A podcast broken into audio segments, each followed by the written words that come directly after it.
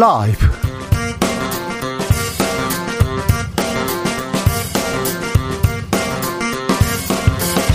2022년 6월 15일 수요일입니다. 안녕하십니까. 주진우입니다. 김건희 여사의 봉하마을 방문. 동행인물에 관심이 집중되면서 비선 논란 휩싸였습니다. 윤석열 대통령은 봉하마을은 누구나 갈 수 있는 곳이다. 이렇게 논란 일축했는데요. 그런데 봉하마을 방문이 공적인지 사적인지 논란 이어집니다. 윤석열 대통령 대통령 처음이라 방법을 알려달라 이런 발언했는데요. 제2부속실 부활 방안 계속 이야기 나옵니다. 그런데 대선 공약을 철회해야 하는 것이기 때문에 고심은 깊어집니다. 이슈 티키타카에서 자세히 짚어보겠습니다.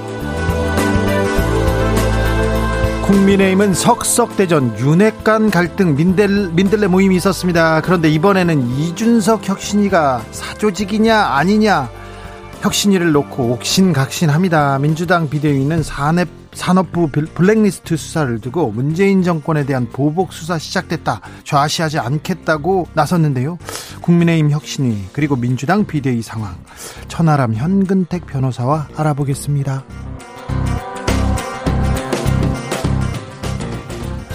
세계적인 그룹이죠. 방탄소년단이 단체 활동을 잠정적으로 중단하겠다고 선언했습니다. 빌보드에서 1위를 휩쓸고 백악관에 목 초대돼서 바이든 대통령과 만나기도 했는데요. 나로 남아 있어야 팀이 오래 간다. 개인적인 시간을 보내면서 성장하겠다고 했습니다. 안타깝다는 소리는 여기저기서 나옵니다. 국제적으로 지금 계속되고 있는데요. 소속사 하이브 주가는 폭락했습니다. 미국 연준이 우리 시각으로 내일 오전 3시에 기준금리 인상 결정 발표하는데요. 이거는 우리 시장에 주식 시장에 특별히 어떤 영향을 미치게 될지 기자들의 수다에서 자세히 알아보겠습니다. 나비처럼 날아 벌처럼 쏜다. 여기는 주진우 라이브입니다. 오늘도 자중차에 겸손하고 진정성 있게 여러분과 함께 하겠습니다. BTS 결정에 마음이 무너진다고요. 전 세계 이목이 집중됐습니다. 주가가 폭락하고 있는데요. 9년 동안 쉼없이 활동했다고 합니다. 그룹 활동을 자, 잠정 중단하고 개인 활동하겠다고 했는데 오늘 이 소식 어떻게 들으셨어요? 아, BTS는 어떻게 될까요? 어떻게 했으면 좋을까요? 여러분의 생각 보내주십시오. 샵 9730 짧은 문자 50원 긴 문자는 100원 콩으로 보내시면 무료입니다. 6월 15일이 20년 전 오늘이었나요? 22년 전 오늘이었습니다. 2000년 6월 15일. 아, 분단 이후에 남북 간의 정상들이 처음으로 만나서 정상회담을 한 날인데 6.15. 그래서 많은 사람들한테는 6.15 정상회담 이렇게 생각할 텐데 젊은 분들한테는 BTS가 오빠들이 잠정 활동 중단한 날로 기억될 것 같습니다. 여기에 대한 얘기도 다 같이 들어보겠습니다. 그럼 주진우 라이브 시작하겠습니다.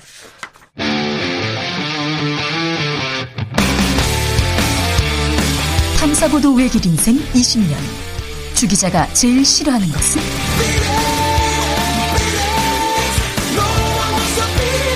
이 세상에서 비리와 부리가 사라지는 그날까지. 오늘도 흔들림 없이 주진우 라이브와 함께.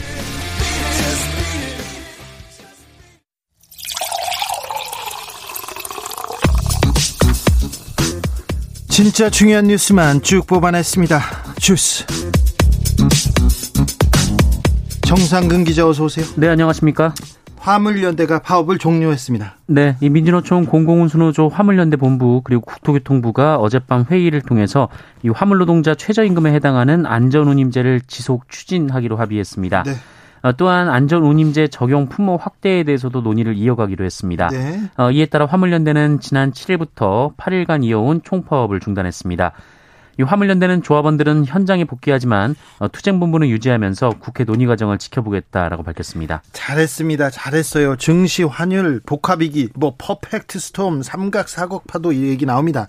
이제 이렇게 협치하고 타협하고 이렇게 파업 종료하고 앞으로 나가야 됩니다. 그런데요, 불씨가 아직 살아남은 것 같아요. 현장에 복귀하지만 투쟁본부 유지한다. 문구가 조금 이상합니다. 네, 화물연대 측은 국회 입법 사항이라며 협상에 소극적이었던 국토부가 예. 주체가 돼서 안전운임제를 지속 추진하겠다는 약속을 했다는 데 의미가 있다라고 어, 이번 협상 타결 타결 배경을 설명을 했습니다. 예.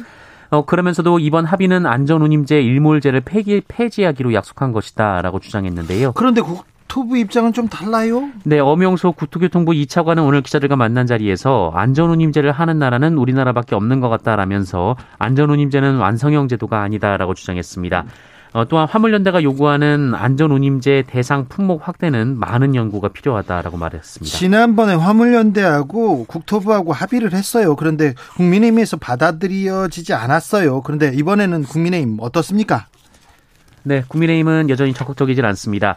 이 권성동 원내대표는 오늘 정부 입장과 화물연대 발표 내용에 차이가 있다라면서 안전운임제에 대해서는 당 내부 논의를 거쳐 입장을 정하겠다라고 말했습니다. 어, 성일종 정책위 의장도 정부가 설명하면 여러 가지 안을 검토해서 입법을 고민하겠다라고 말했습니다. 어, 반면 민주당 박홍근 원내대표는 이봉주 화물연대 위원장과 기자회견을 열었는데요. 안전운임제 일몰제 폐지와 적용품목 확대 법제화를 최우선 입법 과제로 추진할 것이다라고 말했습니다. 네. 네, 박홍 원내대표는 화물연대와 정부의 합의가 미봉책에 그치지 않도록 국회에서 입법을 통해 뒷받침하겠다라고 말했습니다. 화물연대가 조금 갈등의 불씨는 남아있지만 파업을 종료했다고 합니다. 다행입니다. 어서 정치권은 물가 잡기에 나서야 합니다. 근데 정부 여당이 전기요금 인상 불가피하다고 이렇게 카드를 만지작 만지작 거리네요. 네, 국민의힘과 정부가 오늘 이 새 정부 경제 정책 방향, 방향과 관련해서 협의회를 열었는데요. 이 과감한 규제 개혁의 필요성에 공감대를 형성했다라고 밝혔고, 어, 그러면서 법인세 인하, 어, 경제 법령상 형벌 합리화를 추진하겠다라고 밝혔습니다. 규제 개혁 다 말은 좋은데 이 경제 위기 때 규제 개혁을 하면 대기업, 큰 기업만 잘 먹고 그 다음에 작은 기업 그리고 서민들은 어떻게 될까 그거 우려하는데 우려가 크다는 것도 알아주셔야 하는데. 또 다른 얘기는 뭐라고 했습니까? 네, 권성모 원내대표는 이후 기자들과 만난 자리에서 이 전기료 등 공공요금 인상을 늦추는 방안을 검토하고 있는지라는 질문을 받았는데요. 어, 여기에 대해서 이 전기요금 인상 요인이 있음에도 불구하고 이 문재인 정부에서 그걸 억눌렀다라고 말했고요. 어, 임기 말에는 전기요금이 인상, 전기요금 인상이 불가피하다고 발표했다라고 말했습니다. 어, 그러면서 물가 안정을 위해 그 부분을 억제할 수는 있지만 그럴 경우 시장이 왜곡된다라면서 이 전기요금 인상은 불가피한 상황이 아닌가라고 말했습니다. 아이고 전기요금 인상 불가피하다. 또 석유 기름값도 올랐는데 가스값도 또 오른다는데 또 다른 가격도 오른다는데 자, 이 부분에 대해서는 2부 기자들의 수다에서 자세히 짚어봅니다. 대통령실이 비상경제 대응체제 전환을 선언했습니다. 네, 대통령실은 오늘 최근 물가 인상 관련해서 공급 측면의 위기를 극복하기 위해 단기 비상 상황에 대응하는 여러 노력을 하겠다라고 밝혔습니다. 어, 윤석열 대통령도 어제 기자들과 만나서 이 현재의 물가 인상을 공급 측면의 위기 이렇게 규정한 바 있는데요. 계속 공급 측면, 공급 측면 그 얘기를 합니다. 네, 대통령실 관계자는 공격 공급 측면의 위기는 정부만 노력해서는 안 되고 정부와 민간 각 경제 주체가 같이 노력해야 한다라고 말했습니다. 어, 그러면서 이 공급 측면의 경제 위기는 굉장히 오래 간다는 게 특징이라고 주장을 했는데요. 이 대통령실은 매일 아침 비상 경제 상황실 회의를 운영하고 있고 앞으로 부총리 주재 경제장관 회의도 비상 경제장관 회의로 전환한다라고 밝혔습니다. 어떤 분이 또 정부에서 어떻게 공급 측면 위기다 이렇게 규정했는지 모르겠는데 이 말이 무슨 말인지 잘 모르겠어요 하지 않습니까? 저희가 잠시 후에 또 자세히 물어보겠습니다. 아, 그래요. 물가를 잡아야 되는데 경제, 민생 안정시켜야 되는데 그 얘기는 잘 안 들리고요. 이 얘기만 들립니다. 김건희 여사 지인 누굽니까? 봉화마을 왜 갔습니까? 여기에 대해서 윤 대통령이 오늘 뭐라고 했습니다. 네, 윤석열 대통령은 오늘 부인 김건희 여사의 지난 13일 봉화마을 지인 동행 논란과 관련해서 봉화마을은 국민 모두가 갈 수 있는 데 아니냐 이런 말을 했습니다. 어, 윤석열 대통령은 그 지인은 처에 오래된 부산 친구라면서 네. 아마 권양숙 여사님 만나러 갈 때 좋아하시는 빵을 많이 사들고 간 모양인데 부산에서 그런 거 잘하는 집을 안내해 준 것 같다라고 말했습니다. 어, 또 물건을 들 게 많아서 같이 간 모양이다라고 말했습니다. 물건 들 게 많아서 부산 빵집 잘 알아서 그렇게 같이 갔다는 거죠. 네, 그리고 제2부속실을 아예 만들자라는 정치권의 의견이 나온다라는 질문을 받고 이 봉화마을도 비공개 일정인데 보도된 것으로 안다라면서 이 대통령을 처음 해보는 것이기 때문에 공식 비공식으로 어떻게 나눠야 할지 이 대통령 부인으로서 어떤 식으로 정리를 해야 할지 국민 여론을 들어가며 차차 생각해 보겠다라고 말했습니다. 어, 그리고 이 김건희 여사가 운영해온 회사인 이 코바나 컨텐츠 출신 인사들이 일정에 동행을 하거나 이 대통령실 부속실에 채용된 것을 둘러싼 논란에 대해서는 어, 공식적인 수행이나 비서팀이 전혀 없기 때문에 혼자 다닐 수도 없다라면서 방법을 좀 알려달라라고 말하기도 했습니다. 자, 대통령이 되셨고요. 대통령의 부인 영부인이 되셨어요. 공식 비공식을 어떻게 나눠야 될지 다 공식이라고 보시면 됩니다. 그리고 이 우선 사진단 뭐 기자단을 풀단으로 꾸려서 언제 간다 그러면서 사진 찍기로 했지 않습니까? 셀카봉을 들고 간 거나 거의 비슷하니까. 그리고 다 공개하지 않습니까? 그러니까 다 공식으로 생각하시고 아 이게 또 대통령실에서 비, 비용 그러니까 세금을 가지고 또 가셨잖아요. 그러니까 다 공식으로 생각하시고 이게 어떤 영향을 미칠 건지 거기에 대해서도 좀 생각하셔야 됩니다. 정치인입니다. 정치인.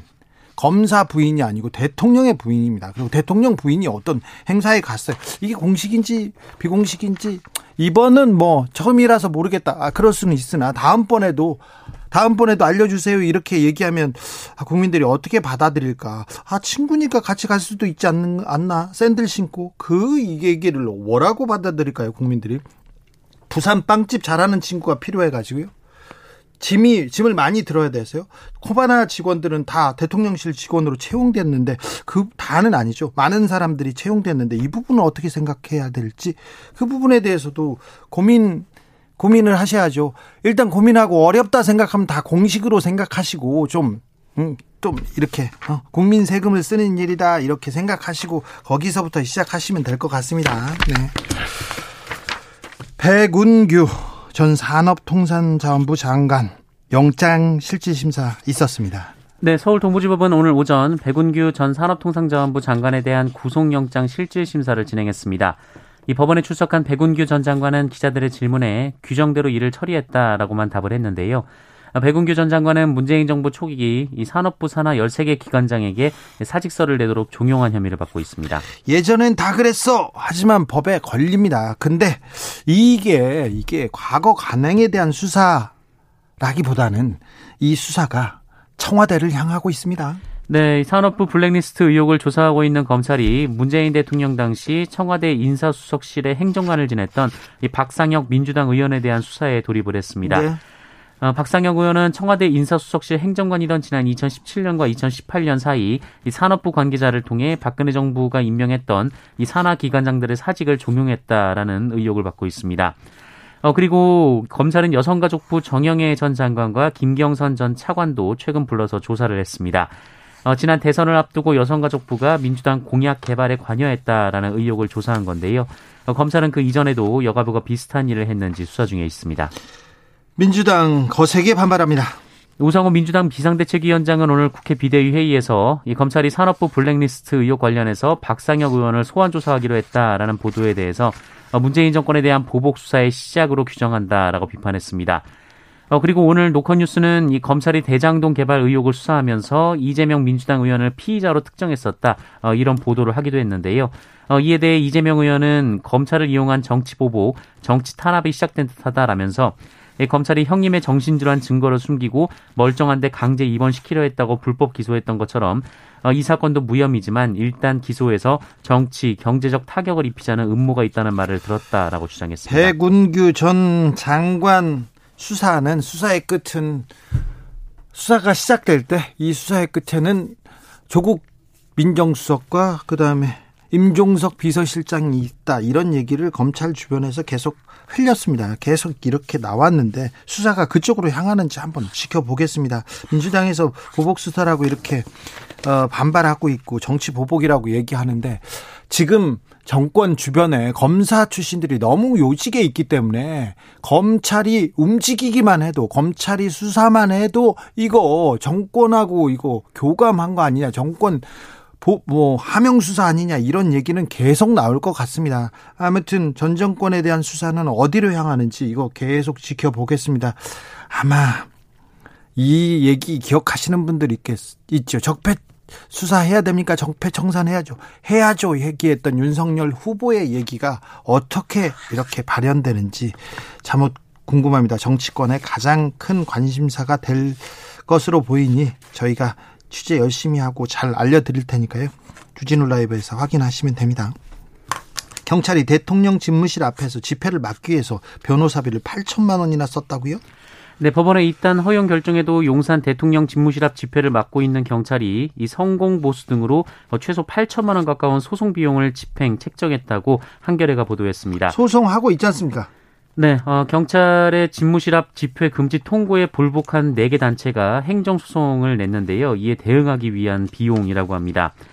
어, 그런 문제는 이미 한 차례 소송을 했고 여기서 이 대통령 관저는 집무실에 포함되지 않는다. 어, 이런 법원의 판단이 있었음에도 불구하고 어, 경찰이 지속적으로 인근 지역 집회를 불허하고 어, 그럼 또 이 건이 소송으로 가고 여기에 또 수천만 원의 변호사 비용을 쓰는 행위를 경찰이 반복하고 있다라는 겁니다. 이거 뭐 빈곤의 악순환도 아니고 소송의 악순환이고 여기는 돈을 내는 돈을 그냥 계속 써야 되는 그런 구조네요. 네, 게다가 지난 7일 이 서울경찰청은 법원의 결정을 고려해서 300에서 500명 규모의 집회는 보장하겠다라고 밝혔습니다만 어, 민주노총 공공운수노조가 499명 집회를 신고했음에도 이를 또 금지 통고했습니다.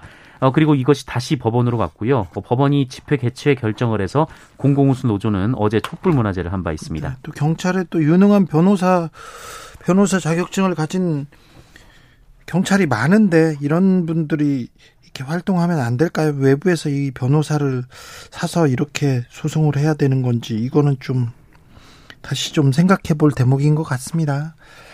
음, 어제였죠? 윤석열 대통령 자택 인근에서 어, 시위가 시작됐습니다. 네, 인터넷 언론사 서울의 소리가 윤석열 대통령의 서초동 자택 앞에서 어제에 이어 오늘도 어, 문재인 전 대통령 양산 사저 앞 시위 중단을 요구하며 맞불 집회를 열고 있습니다. 그 맞불 집회를 오늘도 열고 있죠. 네, 오늘도 네, 열고 어제, 있습니다. 오늘 그리고 그 옆에는 또 맞불 집회에 또 맞불 집회를 열고 있습니다. 왜 이렇게 계속해서 눈에는 눈, 이해는 이 이렇게 가고 있는 건지 옆에서 이 갈등을 좀 조정해야 되는데 안타까운데 이것도 2부에서 저희가 좀 생각해 보겠습니다. BTS가 활동을 잠정 중단하겠다고 합니다. 네, 그룹 방탄소년단이 데뷔 9년 만에 단체 활동 잠정 중단을 전격 선언했습니다. 이 그룹 해체는 아니지만 이 세계 최정상 아티스트로 어, 이들이 엄청난 팬들과 함께 최전성기를 누리는 상황을 감안하면 이 케이팝을 넘어 세계 가요계와 대중문화 분야에 큰 파장을 미칠 것으로 보입니다. 큰 충격입니다. 네, 방탄소년단은 어제 오후 늦게 올린 유튜브 영상을 통해서 어, 우리가 잠깐 멈추고 해이해지고 쉬어도 앞으로의 더 많은 시간을 위해 나아가는 것이다라고 말했고요.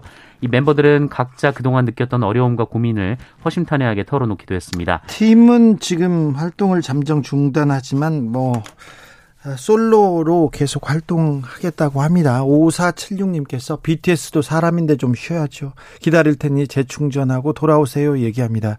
당신이 옳다님 BTS 압박감이 좀 있었을 것 같아요.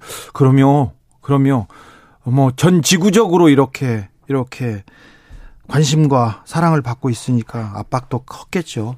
3123님 완전체도 엄청난 인기였지만 오히려 유닛 활동을 할 때 개개인의 특장점 더 다채롭게 돋보여서 저는 member 개개인이 아, 새로운 가능성으로 다가갈 것 같습니다. 긍정적으로 생각하자고요. 얘기합니다. 노영식님께서 X세대 레인저님 저 BTS 소식을 듣고 불현듯 1996년 연초 다 기억하시죠? 지금 기억하시는 분들이 있습니다. 1900 96년 연초에 서태지 아이들 전격 해체 기자회견 떠올랐습니다. 신중하게 내린 결정일 테니 존중합니다. 이렇게 얘기합니다.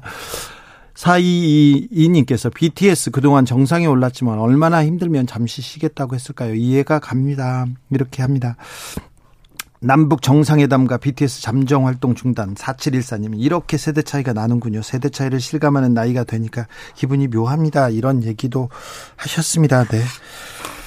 아, 코로나 상황 어떻습니까? 네, 오늘 코로나19 신규 확진자 수는 9,435명이었습니다. 어제보다 300여 명 정도 줄었고요. 6일 연속 만명 이하를 기록하고 있습니다. 네.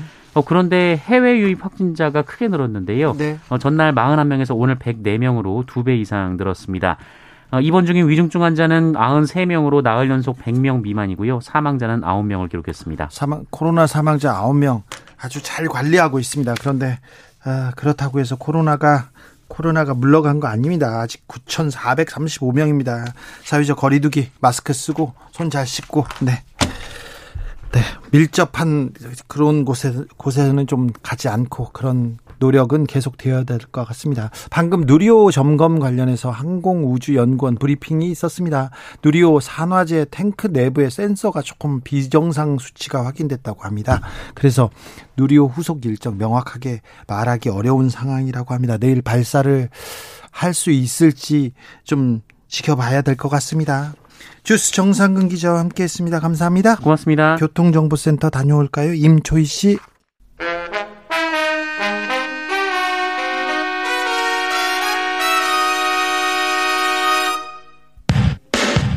라이브 돌발 퀴즈.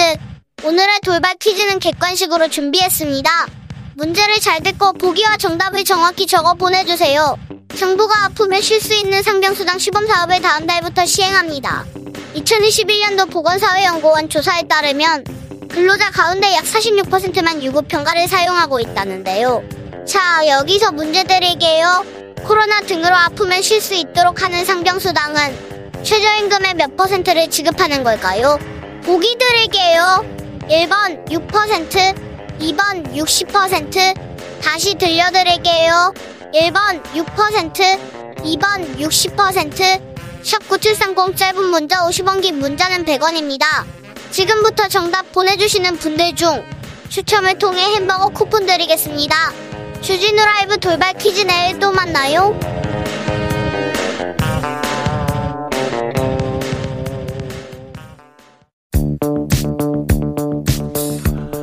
대한민국 정치의 새로운 100년을 준비한다. 21세기형 국회 싱크탱크 정치연구소. 여야에 보냅니다. 특급 쪽집게 정치 컨설팅 준비했습니다. 천하람 국민의힘 혁신위원 안녕하세요. 예, 전남 순천의 천하람입니다. 현근택 변호사 어서 오세요. 네, 안녕하세요. 현근택입니다. 민주당에서 직함은 혹시 없습니다. 지금은 없습니다. 네. 자유로운 뭐 영혼입니다. 선거 때 완전 핵심이셨는데. 아니 그러니까 선거 때 고생은 다 하셨는데. 네, 뭐. 선거 전에도 많이 했어요. 어, 엄청 많이 하셨죠. 네. 지금은 없습니까? 없습니다. 네. 더 자유로워요. 자유로우니까 더 할만하죠. 아마 뭐 전당대회 끝나고 또 새로운 당 지도부가 구성되고 하면은 중책을 맡지 않으실까 예, 예상합니다. 그럴까요? 자. 예. 변호사님들, 변호사님들, 김건희 여사 봉화마을 이렇게 간 거, 간 거에 대해서 어떻게 보십니까? 먼저 천하람? 네. 뭐 봉화마을이야 가실 수 있죠. 네. 봉화마을 좋죠. 어, 가셔가지고 이제 또 국민통합행보 아니겠습니까? 권양숙 여사 만나셔가지고 또 이제 환담하시고 하는 건 좋은데. 근데 이제 일단 먼저 좀 짚고 넘어가야 되는 거는 팬클럽과의 관계 설정인 네. 것 같아요. 관계 설정이라는 표현 썼지만 관계를 끊어야죠. 끊어야 됩니다. 설정할 필요가 뭐가 있습니까? 대통령 배우자가 팬클럽이 왜 필요해요?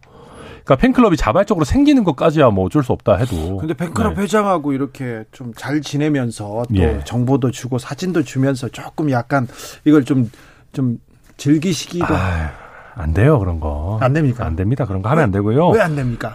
아, 그게, 아니, 요즘 우리 여야를 막론하고 팬덤 정치가 그 난리인데, 네. 대통령 배우자까지 팬덤 정치해서야 되겠습니까? 그리고, 그, 저는 그리고 강신업 변호사라는 그 팬클럽 회장이라는 분도 아, 너무 별론 것 같아요. 그뭐 무슨 변호사님이 무슨 뭐 왜 팬클럽 회장 이런 걸 하고 있어요. 그리고 요새 보니까 그런 욕설을 네, 욕을 막 SNS에 쓰시고 게다가 뭘 해가지고 뭐 돈을 모금을 해서 뭐 한 달에 얼마를 내면 뭐 회원이 되고 어쩌고저쩌고 하는 것 같은데 네. 제가 구체적으로는 안 봤습니다만은 네. 그 전체적인 느낌이 너무 별로입니다. 그래서 이런 분이랑은 빨리 단절해야 될 것 같아요. 국, 국민의힘에서도 우려하는 사람이 많군요. 뭐 저는 우려하고 있습니다. 네. 뭐 다른 사람 모르겠습니다만. 현근택 변호사님? 뭐 우리 천 변호사님 다 얘기해가지고요. 네. 100% 동의. 동의. 예, 예. 왜냐하면 사실은 이게 위험성이 있거든요. 네. 계속 얘기하는 게 아니 사진이 사적으로 나오는 게 말이 안 되잖아요. 음, 청와대 그렇죠. 공보 라인이 있기 때문에 공보 라인 통해서 나와야 돼요. 이게 공적인지 사적인지 모르겠다. 근데 이미 공적 인물 아닙니까? 아니 대통령은 제가 보기에 이미 공적 인물이에요. 아, 네. 휴일 날 뭘 해도 왜냐하면 음. 공적인 일이 아니면 사람들 통제하고 방어하면 안 돼요. 사적으로는 네. 개인적으로 가면 되거든요. 네. 근데 시장에 가더라도 다 경호하잖아요. 예. 그러면 그게 공적인 일이에요. 그렇죠. 네, 그렇기 아, 때문에 당연하죠. 제가 보기에 그냥 집에서 이루어진 일 말고 대통령은 부부는 집 밖에 나오면 다 공적 일이에요. 그렇게 보시면 돼요. 그러니까 뭐 개인적으로 시장에 가더라도 그냥 개인이 가지 않잖아요. 다 경호하고 사람들 다 통제하고 하거든요. 그럼 그 공적 일이죠. 어떻게 개인 일이겠습니까? 저는 그래서 집 밖에 나오면 다 공적 일이다. 이렇게 네. 기준을 보시면 될 것 같아요. 정확한 표현입니다. 네. 그리고 그것은 대통령 본인뿐만 아니라 대통령 배우자도 마찬가지입니다. 대통령 빨리 그러면 네. 그 배우자에 대한 그 역할, 그 관계 설정도 좀 해야 될 것 같고 좀 보, 뭐라고 해야 되나요? 보필할 조직도 조금 만들어져야 되는 것 같습니다. 지금 코바나 컨텐츠 직원들 이렇게 다 데려갔다. 알고 보니까 대통령실 직원이 됐다더라. 이런 얘기도 있고 친구 데려갔다. 빵집을 잘 알아서 데려갔다. 이걸 이걸 설명이라고 한 들어야 됩니까? 그러니까 그리고 지금 커바나 컨텐츠 출신의 그런 분들이 가서 뭘 하시는지는 모르겠습니다. 물론 그분들이 이제 김건희 여사 원래 아는 사이고 김건희 여사를 편안하게 해줄지는 모르겠습니다. 근데 중요한 거는 김건희 여사가 편안한 게 아니고요. 김건희 여사를 보시는 국민들이 편안하셔야 되거든요. 그러면 그 제2부속실 역할을 할 만한 분이면 정무적 감각이 있어야 되는 겁니다. 그리고 과거에 경호라든지 영부인의 동선이라든지 이런 거에 대한 경험이나 경륜이 있어야 되는데 이분들이 과연 그런 걸 해내실 수 있을까. 그래서 오늘 나오는 얘기들도 보면 봉화마을에 친구랑 같이 갈 수 있습니다. 뭐 대통령 말씀도 맞아요. 같이 가서 참배할 수 있죠. 근데 그분이 왜 그 대통령 배우자 바로 뒤에 있는 사진이 찍혀요. 그러니까 대통령 배우자 따로 찍고 예를 들면 그분은 그냥 다른 사적인 관람객 아, 관람객 표현이 이상하죠. 참배객들과 마찬가지로 따로 하시면 되는 거잖아요. 그분은 사적으로 친구 자격으로 갔다라고 하면 근데 이런 것들을 옆에서 그때그때 좀 바로 잡아줄 사람이 있어야 되는데 이게 그냥 대통령 배우자와 과거에 친했던 인물이다라고 해서 이걸 잘할 수 있을지 저는 좀 걱정스럽습니다. 저는 좀 이거 아마 사과할 필요가 있다고 봐요. 왜 그러냐면 어쨌든 부속실을 폐지하겠다고 한 거잖아요. 네. 그러면 이제 대통령 부인을 보좌하는 조직이라든지 사람을 안 두겠다고 한 거거든요. 네. 근데 사실상 지금 코바나 직원들 었어요 그렇죠. 직원들을 어찌 보면 채용했다는 거 아닙니까? 네. 이게 어찌 보면 아 개인적으로 데려간 거 아니야 문제가 되다 보니까 어쩔 수 없이 말한 거거든요. 근데 사실상 보좌하는 조직을 뒀으면 차라리 처음부터 아 우리는 뭐 부속실은 없애겠다고 했지만 죄송하다. 어차피 공적 행사를 해야 되기 때문에 필요해서 채용했다. 아니면 그런 사람들 뒀다라고 얘기하면 되는데 어쩔 수 없이 이거 사진에 찍히고 그 사람들이 누구냐 이렇게 추적하다 보니까 이제 어쩔 수 없이 얘기한 거거든요. 그래서 저는 그냥 깔끔하게 사과하고 내 공적 조직이 필요해서 이런 사람들 채용, 채용했다. 이렇게 제가 나가는 게 마, 맞는 것 같습니다. 네. 그리고 뭐 제2부속실이라는 표현을 안 쓰더라도 방금 현 변호사님 말씀하신 것처럼 어떤 최소한의 공적인 보조를 할 조직이 필요했다. 네. 그렇게 하고 깔끔하게 입장 정리하고 넘어가는 것도 좋다고 생각합니다. 네. 필요합니다. 음. 필요합니다. 그러니까 지금 아, 좀 정리하고 넘어가야 될 때는 건 맞는 것 같습니다. 어제부터죠. 윤석열 대통령의 어, 자택 앞에서 시위가 열리고 있습니다. 이건 맞불 시위다. 양산 사저 앞에서 시위에 대한 맞불 시위다 얘기하고 있는데 이 부분은 어떻게 풀어야 될까요? 윤석열 대통령은 법을 얘기했습니다. 어, 말씀하신 것처럼 윤석열 대통령 말씀하신 것처럼 이게 법 적으로는 표현의 자유가 굉장히 강조되는 부분입니다. 그러니까 우리가 저도 이 양산 시위나 서초도 자택 앞에 시위가 별로라고 생각하고 가능하면 이런 거 안 했으면 좋겠습니다. 그런데 이런 그 집회나 시위의 내용이 잘못됐다라고 해서 이런 걸 금지하기 시작하면요. 집회 시위에 대한 검열로 이어지거든요. 네. 그러니까 법적으로 이런 시위를 하지 마라라고 금지하는 건 굉장히 어려운 부분입니다. 그렇다 보니까 이거는 정치적으로 각 당에서 본인들 지지층에 좀 호소도 하고 좀 자제도 요청하고 해야 되는 부분이고 근데 그걸 안 들으면 어떻게 해야 되나 저는 그거는 참 어려운 문제인 것 같습니다. 안 들으면 어떻게 해야 되나 일단 말리지 않는 것 같습니다. 그러니까 이게 아마 윤석열 대통령의 기본적인 시각이 이제 법 그러니까 법에 위반 안 되면 괜찮다는 거잖아요. 근데 세상 모든 일이 뭐 법대로만 하는 게 아니거든요. 이것도 예를 들어서 지금 아마 양쪽에서 그럴 거예요. 뭐 몇 데시벨 측정해서 초과만 안 되면 된다는 거 하는 네. 식인데 그렇게 되면 사실은 이 사회 문제 해결이 잘 안 됩니다. 모든 거를 어찌 보면 이제 작용 반작으로 나오는 거거든요. 양산에서 시, 어, 안 막어? 그냥 그 법에 허용되니까 해? 그럼 우리도 할게. 이렇게 되는 거거든요. 저는 뭐 그렇게 하는 것도 좋지 않다고 보는데 기본적으로 좀 말리는 게 맞다. 그러니까 네. 적절하냐, 부적절하냐 이것도 좀 생각을 해봐야 돼요. 그러니까 지금 양산의 그 주민들도 그렇지 않습니까? 그 원래 시골 동네이기 때문에 밤에는 좀 조용하고 해 떨어지면 가서 주무실 거 아닙니까? 근데 거기다 막 소리 지르고 이러면 당연히 말 나오게 되겠고 지금 서초동도 마찬가지죠. 거기도 보니까 주민들이 플랜 플랜카드 붙였다 그러는데 아니 당연히 뭐 조용한 환경을 원하겠죠. 그러니까 그런 걸 보면 서로 좀 자제시키는 게 맞다. 이거는 네. 제가 보기에는 윤석열 대통령이 좀 자제해야 된다 이렇게 한마디 하면 돼요. 법에 어긋나지 않으니까 그냥 상관없다 이래버리면 아니 대통령이 법대로만 할 거면 그냥 판사나 검사들만 두고 있으면 되죠. 뭐 정치가 뭐 필요하겠습니까? 저기 국민의힘은 어떻습니까? 뭐 석석대전 민들레 모임 이제 좀 잦아든 것 같습니다. 그런데 이제 이준석 대표와 안철수 의원이 또. 아, 전통의 전통의 뭐, 강호들이에요. 맞수죠. 전통의 원수예요. 네. 아니 원수까지는 너무 강한 것 같고요. 왼수로 네. 네. 아, 일단 구원이 있습니다. 두, 분, 두 아, 분께서. 예. 근데 이제 일단은 그 이준석 대표에 대해서 뭐 정진석, 배현진 의원이 조금씩 이렇게 뭐 얘기를 비판적인 했, 얘기를 했습니다만은 네. 당내에서 뭐 당 대표에 대한 비판이 나오는 거는 뭐 어찌 보면 자연스러운 일입니다. 그리고 네. 이게 뭐 다행인 것은 무슨 이게 이준석 대표 대 윤핵관의 전면전 뭐 이런 식으로 펼쳐지지는 않고 네. 이게 뭐 예상외로 뭐 예상했던 대로 또는 뭐 예상외로 잠잠해졌습니다. 네. 그래서 다행이라고 생각하고요. 앞으로도 이준석 대표의 행보에 대해서 얼마든지 당내에서 비판할 수 있습니다. 근데 네. 이제 그게 조금 더 생산적인 비판이 됐으면 좋겠다 생각이 들고 안철수 의원과의 지금 이제 그 최고위원 추천 뭐 이런 거 관련해서도 조금 분쟁이 있는데 아 저는 이 부분은 안철수 의원께서 이제 한 당이 되셨으니까 또 대승적으로 좀 조금 더 나은 인물들을 추천해 주시면 어떨까 하는 그런 바람을 갖고 있습니다. 아 그래요? 네. 안철수 의원이 어, 국민의 힘 사람들을 이렇게 추천했지 않습니까? 네, 그렇죠. 근데 이게 음 그러니까 그때 추천은 이미 한 한 달 전 정도에 된 거거든요. 아, 그래요? 예. 근데 이게 합당을 하는 과정에서 국민의당 몫으로 준 추천권을 국민의힘 사람 그것도 현역 의원인 분을 위해서 쓴다. 이거 좀 어색하지 않아요? 그리고 그 국민의당에서 훌륭한 분들이 많이 계실 테니까 그분들 적극적으로 추천해 주시면 저희 인재 풀도 늘어나고 뭐 안 좋겠습니까? 현 변호사님?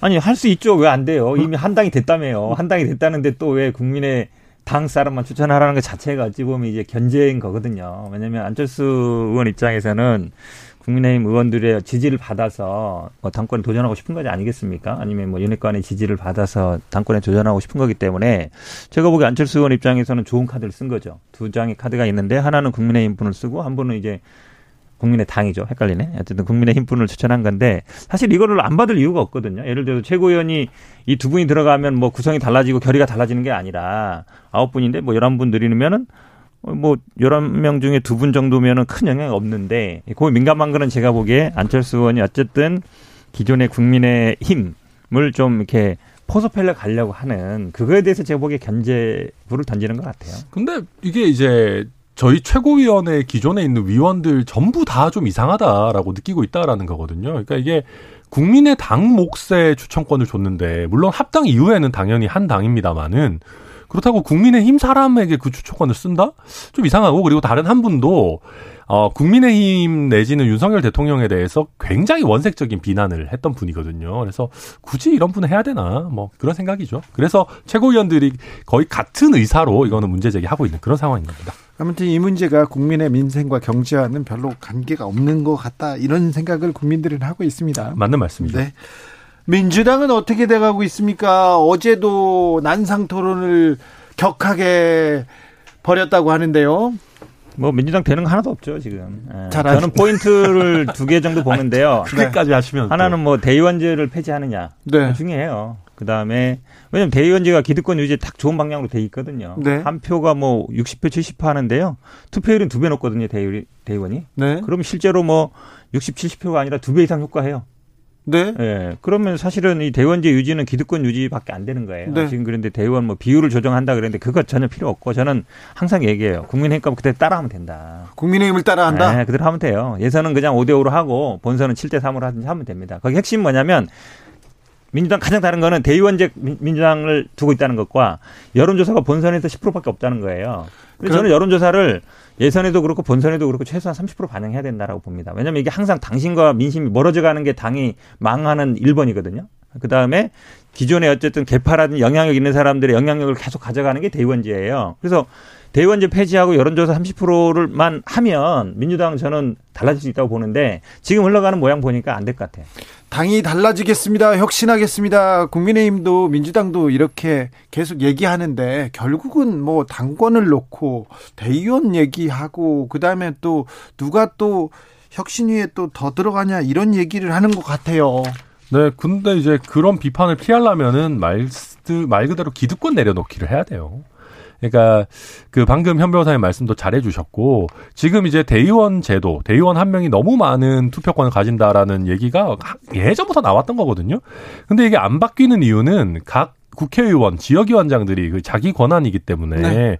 기득권이잖아요. 네. 그러니까 안 내려놓는 거거든요. 저희도 마찬가지예요. 저희도 공천이 조금 더 체계적으로 되고 시스템적으로 되고 예측 가능하게 되고 얼마나 다 좋은 얘기입니까? 근데 이거 안 하겠다라고 하는 거는 아 나는 권력에 줄 잘 서가지고 그냥 대강하는 내려찍기 공천하는 게 나한테 더 유리할 수도 있을 것 같은데 나한테는 이게 더 편해 좋아. 그럼요. 뭐. 그러니까 편한 그 관성대로 가려고 하는 뭐 그런 게 그러니까 대의원제가 없어지면요 지역위원장의 현역 의원들의 힘이 확 떨어져요. 왜냐면 전당대회 나오는 분들이 지역위원장이나 대의원들 저 현역 의원들한테 찾아가서 부탁 안 하거든요. 네. 왜냐하면 당원이나 국민만 보면 그분들한테 직접 소통하면 되잖아요. 근데 대의원을 갖고 있기 때문에 대의원 반영비율이 제일 높고 대의원을 지역위원장도 임명한단 말이죠. 그러니까 당대표 나오거나 최고위원 나온 사람들은 다 지역위원장이나 현역 의원들한테 아신소를 해야 돼요. 도와달라고. 네. 그게 있어야 되거든요. 그래야 네. 다음에 자기 뭐 공천권도 보장되고 당내 영향력도. 근데 당이 도와달라고 하면 그럼 다음에 내 당신 되면 뭐 해줄 건데 당연히 딜이 되잖아요. 네. 근데 그게 없어져 버리면 그 아쉬운 와서 아쉬운 소리를 안 해요. 그러면 네. 사실은 이제 영향이 없어지는 거죠. 그게 두려운 거죠. 얼마 전까지만 해도 보수 국민의힘 쪽 사람들은 이렇게 선거 전에 보수 교단 음. 목사님들 찾아가 가지고 이렇게 계속해서 굽신굽신 하더라고요. 음. 왜 목사님을 찾아오세요? 제가 물어봤더니 음. 나한테 표가 많거든 얘기하시더라고. 음. 대의원이 많다고. 음. 근데 지금 많이 줄었죠. 지금은 저희가 사실 대의원이라는 개념 자체가 국민의힘은 그렇죠. 없습니다. 네. 예, 일반 당원인데 뭐 당원도 많이 갖고 계시는지 그건 저도 잘은 모르겠습니다. 네. 다만 최근에는 저희가 그런 거는 거의 없어진 것 같습니다. 최근 사라졌죠. 예. 근데 그전 얼마 전까지는 있었잖아요. 아, 네. 민주당 대의원제 문제가요. 대의원은 원래 당원이 뽑아야 되거든요. 네. 회원들이 뽑는 게 대의원이에요. 근데 민주당은 지역위원장이 임명해요. 음. 선출. 네. 그게 무슨 대의원이에요. 대의원이라는 건 그냥 원래는 밑에 사람들이 한 뭐 50명이 한 사람 을 이렇게 선출해야 되는데 네. 임명직이 무슨 대의원이 저는 그래서 이 대의원 제도 자체가 성립이 안 되는 민주당에서 뜻이에요. 얼마 전까지는 그 얘기를 했어요. 당은 당원들 거지 어디 그렇죠. 국민들 거냐 이렇게 얘기하면서 그럼 지금 당을 위해서 헌신한 사람들을 또 헌신자적으로 버리지 한 말이냐 이런 얘기 또 하잖아요. 근데 정작 당을 위해 헌신한 사람들을 잘 챙겨주는 것 같지도 않은데. 네. 예. 근데, 그러니까 저는 그게 뭐 잘 안 될 때 그런 것 같아요. 그러니까 네. 민주당이 당원이 많잖아요. 뭐 저희가 최근에 거의 많이 늘어서 비슷해졌습니다만은 네, 민주당 100만 당원이라고 할 정도로 권리당원이 많았는데 그러다 보니까 민주당은 당심과 민심의 괴리가 전통적으로 크지 않다라고 주장을 해왔어요. 그러니까 호남 정당을 벗어나서 수도권 정당이 된 이후에는. 근데 최근에는 그런 게 괴리가 좀 있다 보니까 이제는 바로잡을 시기가 된 거죠. 그렇죠. 만약 말씀처럼 당원이 막 늘어날 때는 여론하고 수렴해요. 네. 막 50, 저희들도 50만, 60만, 지금 80만 갈 때는 왜냐하면 계속 가입을 하기 때문에. 네. 근데 지금 민주당은 오히려 당원이 줄고도 있어요. 요번에 실망해가지고. 네.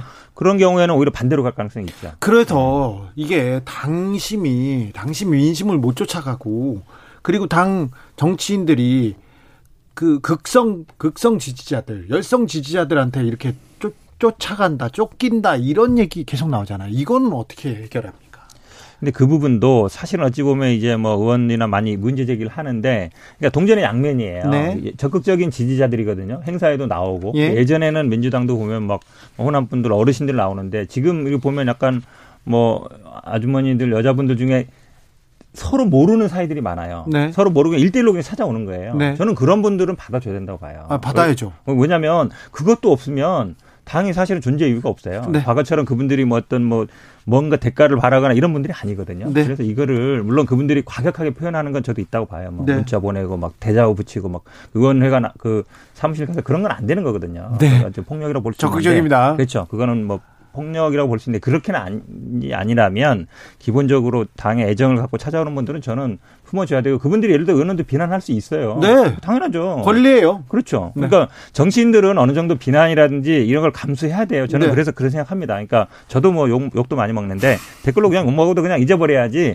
아 뭐 문자로 보내고 막 댓글로 막 욕한다고 해서 아 뭐 왜 그러냐 이렇게 얘기하면 큰 싸움 나거든요. 네. 예, 그냥 그럴 필요는 없다고 봅니다. 어, 국민의힘에서 피플스랩 이렇게 설립한다고 하는데 천하람면 이건 뭡니까? 네, 이거는 뭐 이준석 대표가 만들고 싶어 하는 것 같아요. 과거부터 그래서 저희 여, 의도 연구원이 예전 같지 않다라는 비판이 많이 나왔는데 그 중에 대표적인 게 여론조사 역량이 좀 많이 떨어진 거 아니냐. 네.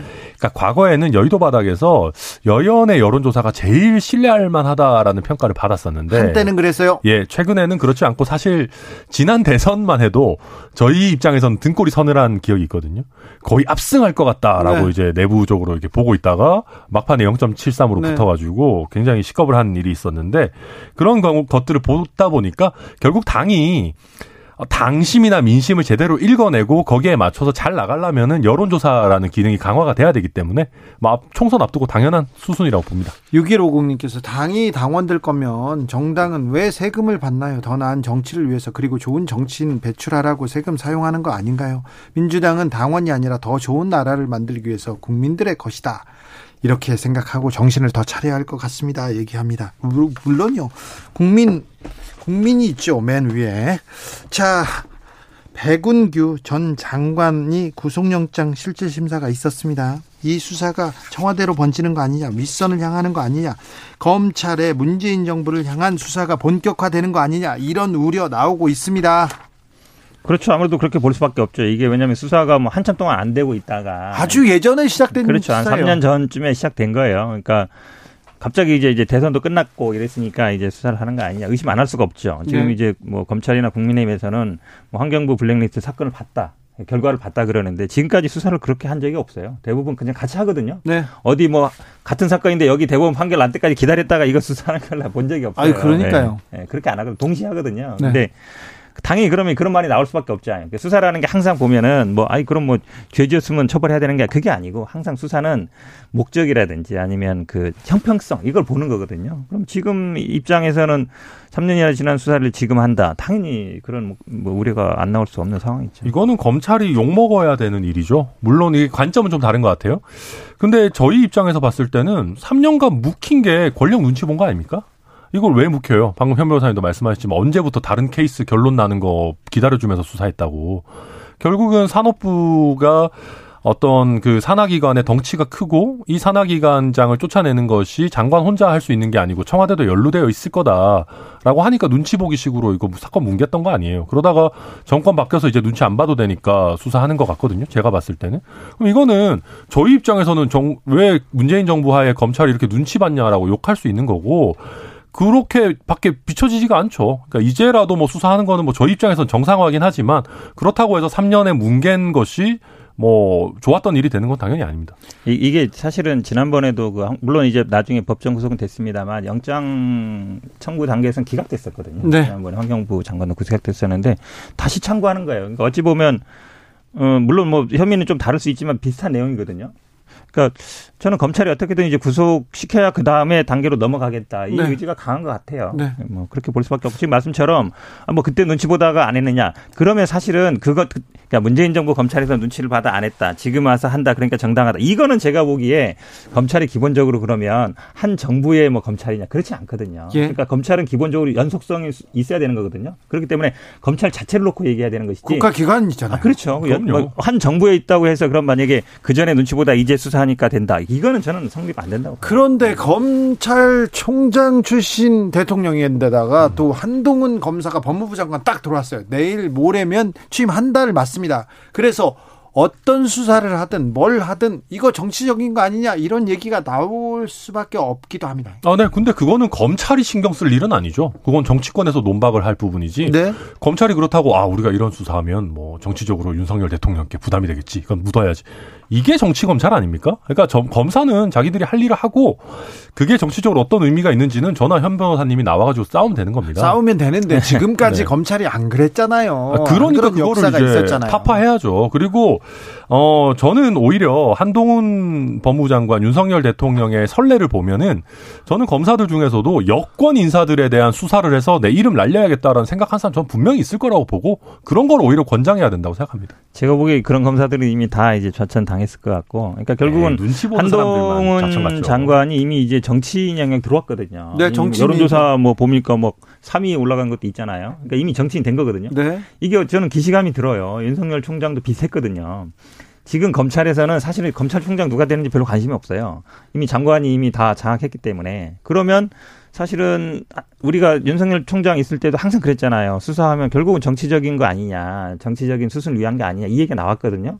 한동훈 장관 그 얘기 안 나올 수가 없어요. 물론 뭐 수사 지휘권은 없지만 인사권이라는 게 있잖아요. 네. 인사로 결국은 다 하는 거거든요. 네. 그러니까 결국은 시그널을 주고 결국은 이 한동훈 장관이 이미 이제 뭐 대권 후보 주자로서 언급되는 상황에서 한동훈 장관이 뭘 하더라도 어떤 수사를 하더라도 정치적으로 해석될 수밖에 없는 상황으로 지금 가고 있죠 이미. 네, 저는 한동훈 장관이 정치를 하려는 의지가 있는지 없는지는 일단 모르겠습니다만은 만약에 한동훈 장관이 정치를 할 생각이 있다면 어 대통령실 내지는 정부 아 정부 여당에 대한 수사를 하려는 것을 결코 막을 수 없다고 생각합니다. 그걸 막는 순간 사람 일이라는 게 비밀이 없거든요. 한동훈 장관의 정치적 인생 끝입니다. 내로남불의 끝판왕이거든요. 그래서 저는 오히려 윤석열 대통령과 한동훈 장관이 그런 부담이 있기 때문에 살아있는 권력에 대한 수사를 결코 막을 수 없을 거다 그렇게 봅니다. 그럴까요? 네. 아니 이미 살아있는 권력인데 살아있는 권력에 대한 수사를 막아요. 아, 그러니까 살아있는 권력에 대한 지금 현직 검사들에 대한 네. 검사들의 수사를 못 막죠. 어떻게 막아요? 네. 경찰국 신설에 대해서는 어떤 어떻게 보시는지요? 아 저는 굉장히 어째 검찰 장악이 끝났고 끝났으니까 이제 경찰까지 장악하려는 거 아니냐 그렇게 볼 수밖에 없죠. 우리가 경찰위원회를 만들었거든요. 91년에 이 경찰을 독립시키면서 옛날에 치안본부 있었잖아요. 그러면서 경찰위원회를 만들어서 어느 정도 이제 독립성, 정치적인 중립성이라든지 독립성을 보장해 준 건데 이제 경찰국을 만들면 이제 검찰국 같이 똑같은 역할을 하겠다는 거 아닙니까? 인사라든지 아니면 예산을 다루겠다는 건데 그러면 이제 지금 검찰이 사실은 뭐 법무부가 지금 뭐 오히려 검찰에서 장악돼 있는 상황이거든요. 그러니까 오, 제가 보기에는 경찰국을 만드는 건 아마 지금 경찰 내에서도 반발이 심하지 않습니까? 왜 왜 이걸 다시 또 어, 행안부가 지휘 통제하려고 하느냐 이제 그런 부분이 있어서 저는 당연히 잘못됐다고 보고 있습니다. 네, 이거는 뭐 저도 솔직히 조금 더 내용을 봐야 될 것 같긴 합니다. 그러니까 이게 경찰이라는 그 큰 조직을 어, 정책적으로 서포트하는 부서가 없을 수는 없습니다. 그러니까 예. 경찰의 정책에 관해서 다루는 부서는 있을 수밖에 없죠. 그래서 실제로 지금도 행안부 산하에 그 뭐 치안 정책 본부 뭐뭐 뭐 담당관인가 치안 정책 담당관 뭐 이런 게 있어요. 근데 그게 이제 경찰이라는 조직이 가지는 중요성에 비해서 너무 격하되어 있기 때문에 이거를 제대로 격상시키겠다. 어떤 뭐 법무부의 검찰국이 있듯이 뭐 행안부의 경찰국 두는 게 오히려 더 자연스러운 거 아니냐라는 얘기가 나오는데 다만 이게 정무적으로는 이게 왜 필요한지에 대한 좀 더 구체적인 설득이 필요합니다. 안 그러면은 현 변호사의 말씀대로 이거 그냥 뭐 경찰 조금 더 장악하려는 거야 이런 식으로 프레임이 씌워질 수 있기 때문에 조금 더 구체적인 설명이 나올 때까지 저는 기다려 보겠습니다. 예전에는 청와대에서 다 했는데 이제 청와대 대통령실에서는 검찰 경찰 관여하지 않는다 그러면서 이제 법무부 장관 행안부 장관이 이렇게 공적 시스템에서 뭐 관리할 것이다 이렇게 얘기는 하는데 설명을 하는데 네, 그게 뭐 낫긴 낫죠 과거보다. 아니, 사실은 뭐 그런 조직은 다 있습니다. 그러니까 아까 얘기한 경찰위원회라든지 아까 뭐 자문위원회 다 있기 때문에 경찰은 그래도 지금 보면은 각 지역에서 직장협의회 같은 데 다 반대 성명이 나오고 있거든요. 이건 사실 어찌 보면 그만큼 민주화가 되고 그만큼 정치적 중립이 됐기 때문에 과거 같으면 예를 들어서 이렇게 하면 뭐 집단 행동이다 이러면서 이제 징계하고 막 이랬을 거 아닙니까? 네. 그런 거에 비하면 근데 저는 이게 아마 쉽지 않을 거라고 봅니다. 왜냐하면 검찰은 탁 왜냐하면 그 들어가는 게 다 사법연수원이든 아니면 지금 뭐 로스쿨이든 이렇게 쫙 있기 때문에 한 색깔이에요. 그리고 선후배 관계 확실하거든요. 경찰은 들어오는 영역이 굉장히 많습니다. 경찰대도 있지만 뭐 학사 출신도 있고 아니면 밑에서 진급하는 사람도 있기 때문에 고시 출신도 있고 통제가 잘 안 돼요. 그렇게. 검찰처럼 쉽게 되지 않는다. 저는 그래서 아마 이거 물어붙이기는 쉽지 않을 거다. 경찰이 아마 다 돌았을 가능성이 있습니다. 네.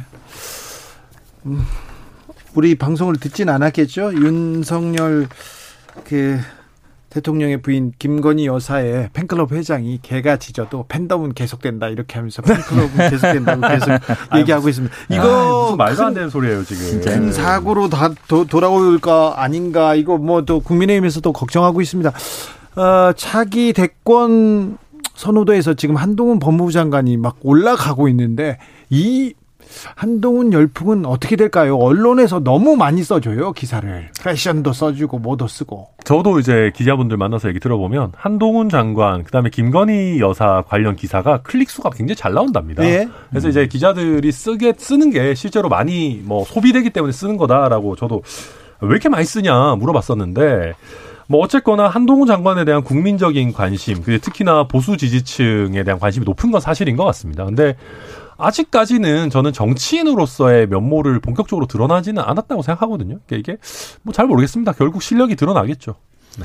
뭐 제가 아마 뭐 방송에 나가서 뭐 얘기한 게 뭐 한동훈 장관 공천 위한 거 아니냐 민들레 그렇게 얘기한 취지는 아니고요. 아마 이제 결국 당권 싸움인데 네. 결국은 아마 보시기 뭐 예전도 보시면 알겠지만 정권 초에 뭐 대통령실이라든지 내각에 들어갔던 분들이 다음 총선에 거의 나오거든요. 네. 그럴 때 아마 그러려면 찾고 있어야 돼 당권을. 네. 그런 취지로 말씀드린 겁니다. 알겠습니다. 차기 대권 주자 선호도 조사에서 한동훈 장관 3위 차지했던 여론조사 개요 말씀드리겠습니다. RN서치가 뉴스피무 의뢰로 지난 11일, 13일 조사했습니다. 중앙선거 여론조사 심의위원회 홈페이지에서 참조하시면 됩니다. 저희는 KBS이기 때문에 이거 잘 해야 됩니다. 현근택 천하람 감사합니다. 감사합니다. 두 분 감사합니다.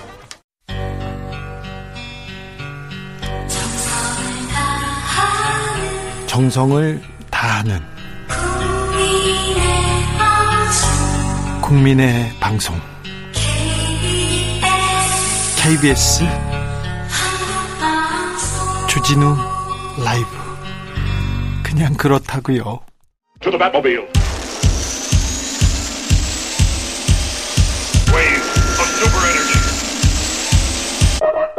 주 기자의 1분 어제 윤석열 대통령 자택 앞에서 집회가 있었습니다. 오늘도 있습니다. 대형 스피커로 노래를 틀고 꽹가리를 쳤습니다.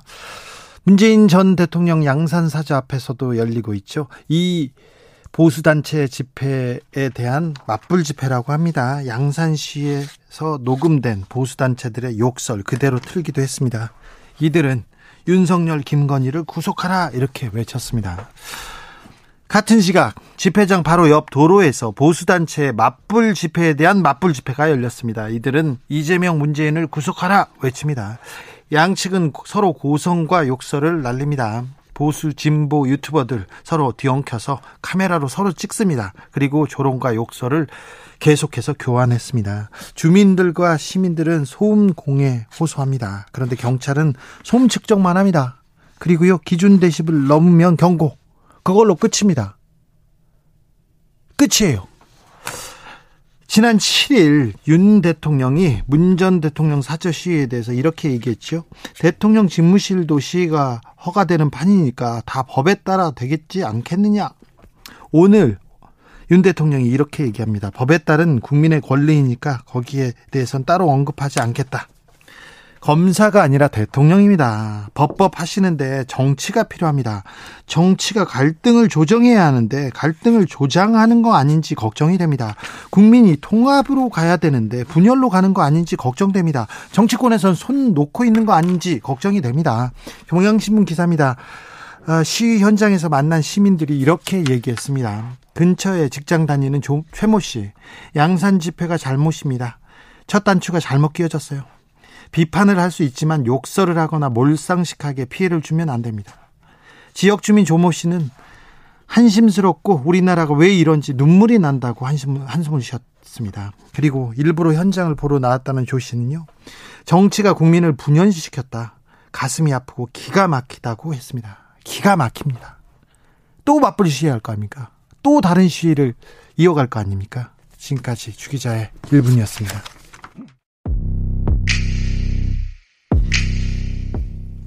BTS Louder Than Bombs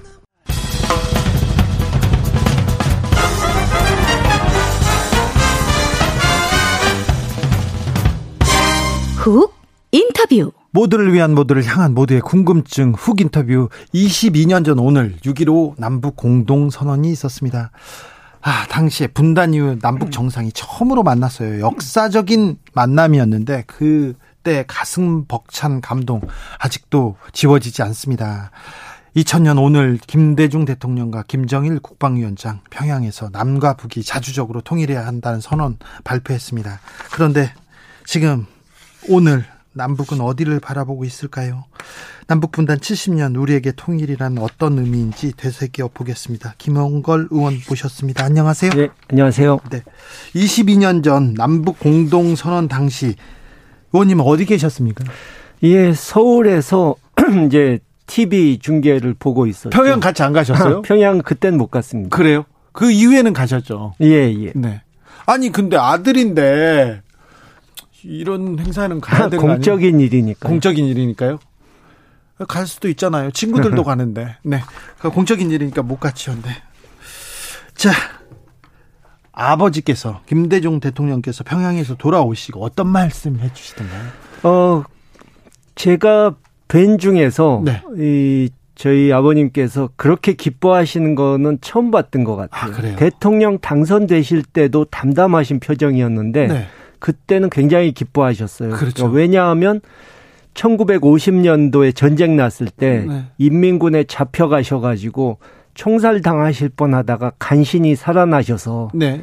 그때부터 이 한반도 평화와 민족 화해를 위해서 정치를 시작하신 분이기 때문에 네.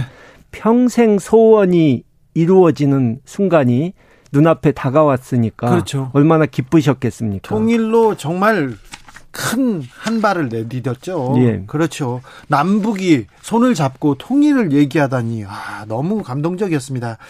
자, 그 남북 공동 선언의 의미는 뭡니까? 좀 알려 주십시오.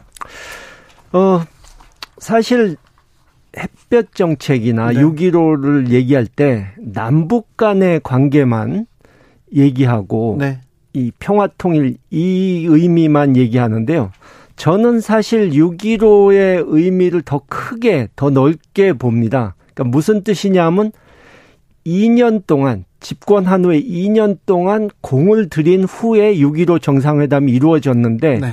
그것은 김대중 대통령님의 그 철학이 이 햇볕 정책이란 것이 우리가 외교를 잘해가지고 네.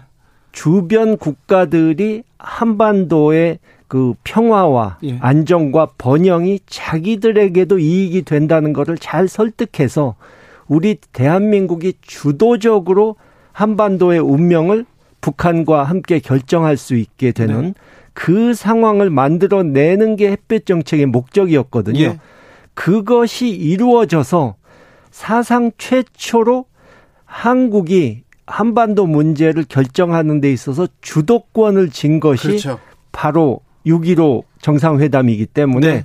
저는 그것이 역사적으로 의미가 제일 크다고 생각합니다. 그렇죠. 그때도 그때는 남북 문제에 대해서는 미국도 아 남한 그러니까 남측 김대중 대통령의 생각을 따라올 수밖에 없는 그랬죠. 그런 상황이었어요. 클린턴 대통령이 내가 믿고 맡기겠다 그렇죠. 그랬죠.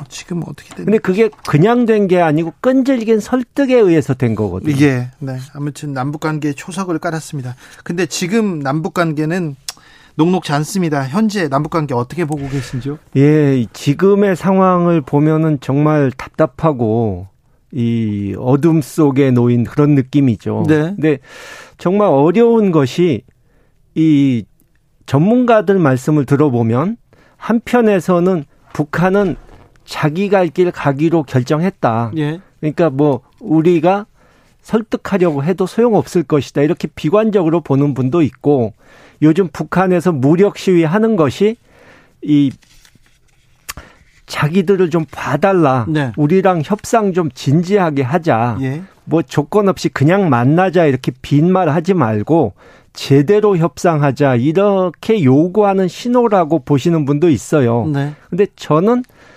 두 가지 다 가능성은 있다.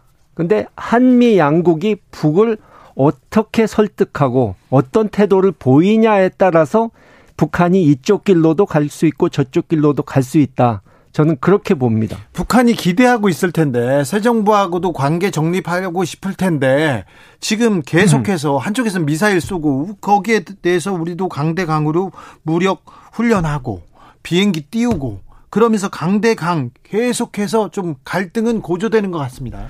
근데 저는 그 윤석열 정부가 뭐 어떤 확고한 이 남북 관계 개선을 위한 정책이나 철학이 있지가 않다 하는 느낌이 드는 것이 예. 그냥 북한에 대해서 뭐 원칙대로 하겠다, 단호하게 하겠다 이 말만 하고 네. 북에서 뭐 미사일 여덟 발 쏘니까 우리도 똑같이 여덟 발 뭐 맞춰서 네. 쏘고. 근데 북한을 항상 불량 국가다, 정상 국가가 아니다 이렇게 말씀하는 분들이 네. 그 유치하게 북한이 하는 걸 따라하고 있으면 어떡합니까? 아, 그렇네요. 달라야죠. 그렇죠. 불량 네. 국가라고 하면서 불량 국가를 똑같이 따라가나요? 예. 그리고 그래 봐야 효, 전혀 효과가 없거든요. 네. 그리고 북에서 강하게 나온다고 그래서 우리도 거기에 맞춰서 강하게 하고 또 북한은 거기에 대응해서 또 더 강하게 하고 이런 식으로 서로 수위를 높이고 갈등을 고조시키다 보면 네. 사소한 충돌이 전쟁으로 갈 수도 있는 거거든요. 아이고. 그러니까 그런 근데 전쟁이 난다든가 긴장이 아주 높게 고조되는 상황 정도만 오더라도 우리가 더 손해를 보겠습니까? 북한이 더 손해를 우리가 손해 보내죠. 그러니까 손해를 더 크게 볼 쪽이 더 자제를 해야 되는 것 아닙니까? 네. 그렇다면 그러니까 북한과는 다른 수준에서 외교를 해야죠. 그렇죠. 그렇죠. 그, 그렇다면 윤석열 정부는 어떻게 해야 됩니까?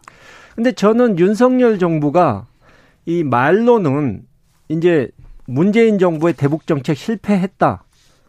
미국과의 이 동맹 관계도 무너졌던 걸 우리가 복원시켰다. 이렇게 얘기하지 않습니까? 말은 그렇게 합니다. 예. 근데 그 말이 다 옳다고 칩시다. 그러면 그렇 근데 미국이 지금 북한의 비핵화 문제에 있어서 적극적이지가 않잖아요. 네. 뭐 그냥 관심 별로 없어요. 남의 일처럼 생각하지 않습니까? 예. 근데 이런 식으로 가다가는 북한의 핵 보유국화가 기정사실이 되거든요. 네. 그러면은 아니 핵 문제에 대해서 그렇게 걱정을 한다는 분들이 네. 왜 미국을 붙잡고 아 이런 식으로 가면 어떡하느냐? 어? 북한 핵 문제를 이렇게 등한시할 수 있느냐? 당신네들이 지금 뭐 우크라이나 문제라든가 중국 문제라든가 딴 것 때문에 정신 없어서 이걸 우선순위에 높게 못 올린다면 우리한테라도 맡겨라. 네. 우리라도 적극적으로 나서서 어떻게든 풀어보겠다. 이렇게 단호한 모습을 보여줘야 될 거 아닙니까? 예. 근데 지금 구경꾼처럼 행동하고 있거든요. 아, 우리 정부가 이런 식으로 가면 또 북한은 통미봉남, 예. 미국하고는 상대하지만 한국은 무시한다 하는 그 전략으로 가게 됩니다. 네. 아, 자, 개성공단이 폐쇄되고 금강산 아, 관광이 아, 중단된 게 너무 안타깝기도 합니다. 그런데요, 북한이 핵실험 할 것 같아요. 준비도 다 해놨다고 하고 정보기관 뭐 곧 핵실험을 할 수도 있다고 하는데 핵실험 강행하면 또 여기서도 또 강대강 어 해법 나오고 또 이거 굉장히 심각해질 거 아닙니까? 예, 상당히 큰 문제죠. 근데 네. 이 언론에서는 뭐 곧 한다고 그랬다가 안 하면은 네. 무슨 무슨 일 때문에 안 한 것 같다. 네. 뭐 무슨 상황이 발생하면 한다. 또 이런 식으로 막 둘러대는데 그거는 그냥 흥미 위주로 쓰는 거라고 봐야 되고요. 예. ICBM 발사나 핵 실험은 미리 계획된 시간표에 있으면 하는 그대로 하는 것이고 예. 아니면 그만두는 것이지 네. 그렇게 수시로 스케줄을 막 바꿀 수 있는 일은 아니거든요. 아 그래요? 그러니까 언론에 나오는 것에 그렇게 저는 신경을 쓰지는 않고요. 예. 무, 어, 지금 사실 핵실험은 큰 의미는 없어요. 왜냐하면 핵을 강하게 폭발력을 강하게 하는 것은 이미 할 만큼 했기 때문에 네. 한다면은 소형화 시켜서 네. 전술핵 수준의 폭발을 시키는 그런 거는 할 수도 있겠죠. 네. 근데 최근에 뭐 웬디 셔먼 차관이 네. 이 우리나라를 방문했고 또 최 북쪽에서 최선희 네. 이 외무상이 전면에 나선 것이 네. 이제 대화가 될 수도 있는 신호다 이렇게 보는 분들도 있는데 네. 저도 그게 사실이기를 바랍니다. 네. 어, 민간에서라도 대화의 돌파구가 좀 열려, 열려야 될 텐데 정부 간 이렇게 교착돼 있을 때는 민간에 교류도 하고 뭐 좀 도와주기도 하고 그랬잖아요. 좀 민간에서는 좀 어떻게 분위기가 좀 달라지지 않습니까? 아직은 움직임이 크진 않은데요. 예. 최근에 이제 해외에서 들려오는 소식은 예. 남측 그 해외에 북한과 연결된 인사들에게 네. 북측이 남측 인사들과 교류는 얼마든지 해라 이런 얘기를 했다고 들었고요. 아, 그래요? 예. 사실 지금 코로나 때문에 네. 그 민간 교류에 대한 북측의 생각이 무엇인지를 알기가 좀 힘든데요. 네. 어, 금년 초에 이제 북측에서 해외 동포 권익에 대한 법을 새로 만들었는데 아. 거기 보면은 이제 해외 동포들 그러니까 뭐 영주권 정도만 있어도 해외 동포로 칩니다. 네. 그 사람들이 북한에 얼마든지 방문할 수 있고 북한에서 사업도 할 수 있고 이런 권리를 보장한다 네. 하는 법을 내놓았더라고요. 엄청나게 진위를 예. 보였네요. 그것은 코로나 상황이 가라앉으면 네. 일단 해외 동포를 포함해서 네. 이 민간 차원의 교류는 재개하겠다는 뜻으로도 볼 수 있는 거죠. 알겠습니다. 아, 한미 정상회담에서 핵에는 핵 이렇게 적시했지 않습니까? 예. 이 부분은 어떻게 보셨는지요? 근데 윤석열 정부가 네. 너무 무리하게 한미 정상회담을 준비도 안 된 상태에서 네. 아니 취임한 지 열흘 만에 정상회담을 무슨 수로 제대로 준비를 하겠습니까? 네. 근데 정상회담 했으니 성과는 있다고 말을 해야 되고 마땅히 성과라고 내세울 건 없으니까 핵에는 핵으로 대응한다 이걸 내놓았는데 우리나라가 미국의 동맹으로서 미국이 한국이 핵의 어떤 핵 공격을 받으면 미국이 대신 보복해주는 핵 우산의 개념은 몇십 년 전부터 있었던 겁니다. 네네. 전혀 새로울 게 없어요. 네네. 근데 그걸 굳이 얘기를 해서 북한을 자극할 필요가 있는지 저는 네. 잘 이해가 안 가더라고요. 알겠습니다. 네. 이해가 됐습니다. 삼상공구님, 김대중 대통령 때부터 이끌어온 관계가 정말 잘 되기를 이어지기를 바랍니다. 이 문제는 당이 바뀜으로 좌지우지될 문제가 아닌 것 같아요. 그러니까 남북의 화해와 협력은 거스를 수 없는 그 우리가 가야 될 길입니다. 그런데 아, 정권이 바뀌면 또 이 남북 문제가 좀 뒷걸음질 치지 않을까 그런 걱정이 됩니다. 네.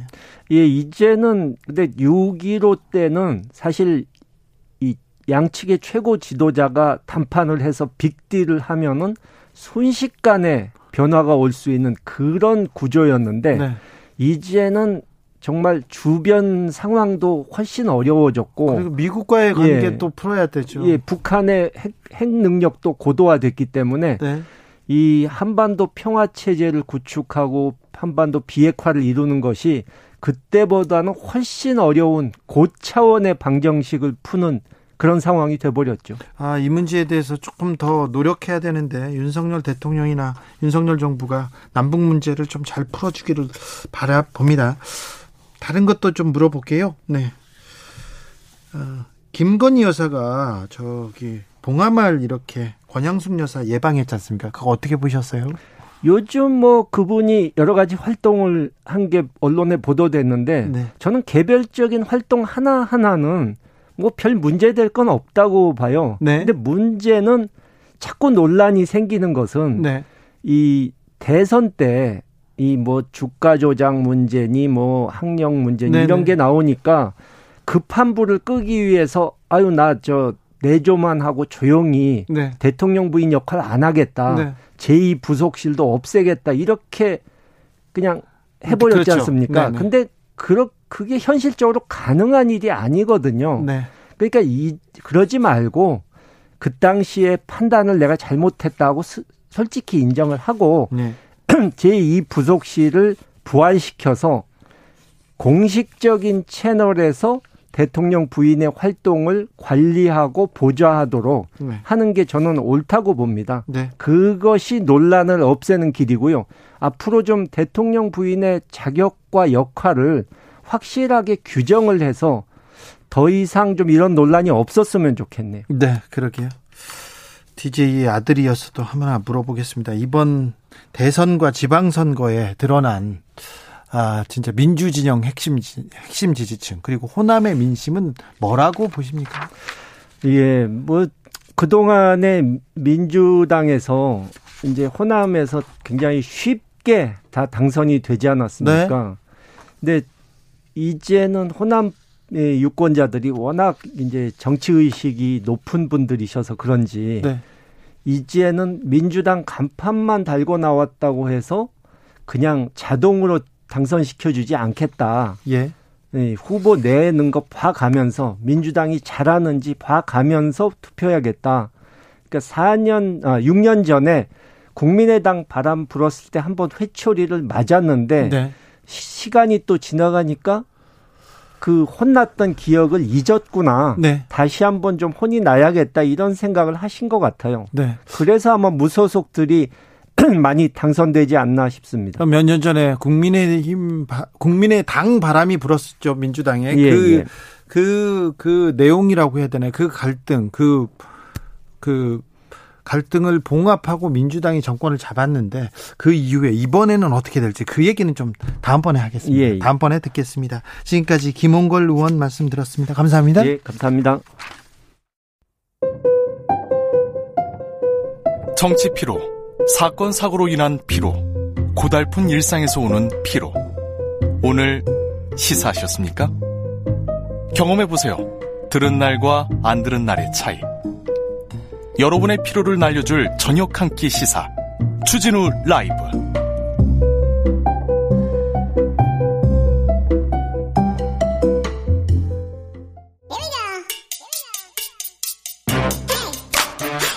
뉴스를 향한 진지한 고민 기자들의 수다 라이브 기자실을 찾은 오늘의 기자는 KBS 김수연 기자입니다. 어서 오세요. 안녕하세요. 네, 잘 지내셨죠? 네, 잘 지냈습니다. 한 주 어떻게 보내셨어요? 한 주 뭐 바쁘게 보내기도 했고요. 네. 네. 휴가도 잠시 다녀오고 아, 했습니다. 아, 그래요? 네. 어디 갔다 왔어요? 좀 가까운 곳에 제천 다녀왔는데요. 네. 좋더라고요. 제천에서 뭐 하셨어요? 제천에서 그냥 휴식했습니다. 그래요? 네. 잘하셨어요. 첫 번째 준비한 뉴스로 가볼까요? 네, 오늘 가장 뜨거운 뉴스 중 하나라고 볼 수 있을 텐데 방탄소년단이 데뷔 9년 만에 아이고. 단체 활동을 잠정 중단한다고 선언을 했습니다. 아이고. 뭐 지금보다 한 단계 더 성장할 수 있도록 멤버들 각자가 개별 활동에 본격적으로 나서겠다고 밝혀서 사실상 재충전의 시간에 들어간다고 보입니다. 네, 아이고 참 9년이 었군요. 네. 전그 BTS 방탄소년단 처음 이렇게 나왔을 때부터 좋아했어요. 아. 그래가지고 제 친구하고 네. 김재동하고 둘이서 네. 애국소년단이라고 출범해가지고 우리가 방탄을 뒤를 잇겠다고 이렇게 해가지고요. 아. 노래도 만들고 그랬었어요. 아무튼 뭐 팬들은 통곡하고요. 그리고 주가도 울고 있습니다. 뭐 시가총액이 엄청나게 빠졌다고요? 네, 맞습니다. 워낙 세계적으로 영향력이 큰 그룹이다 보니까 소속사 하이브의 주가 타격도 오늘 컸어요. 네.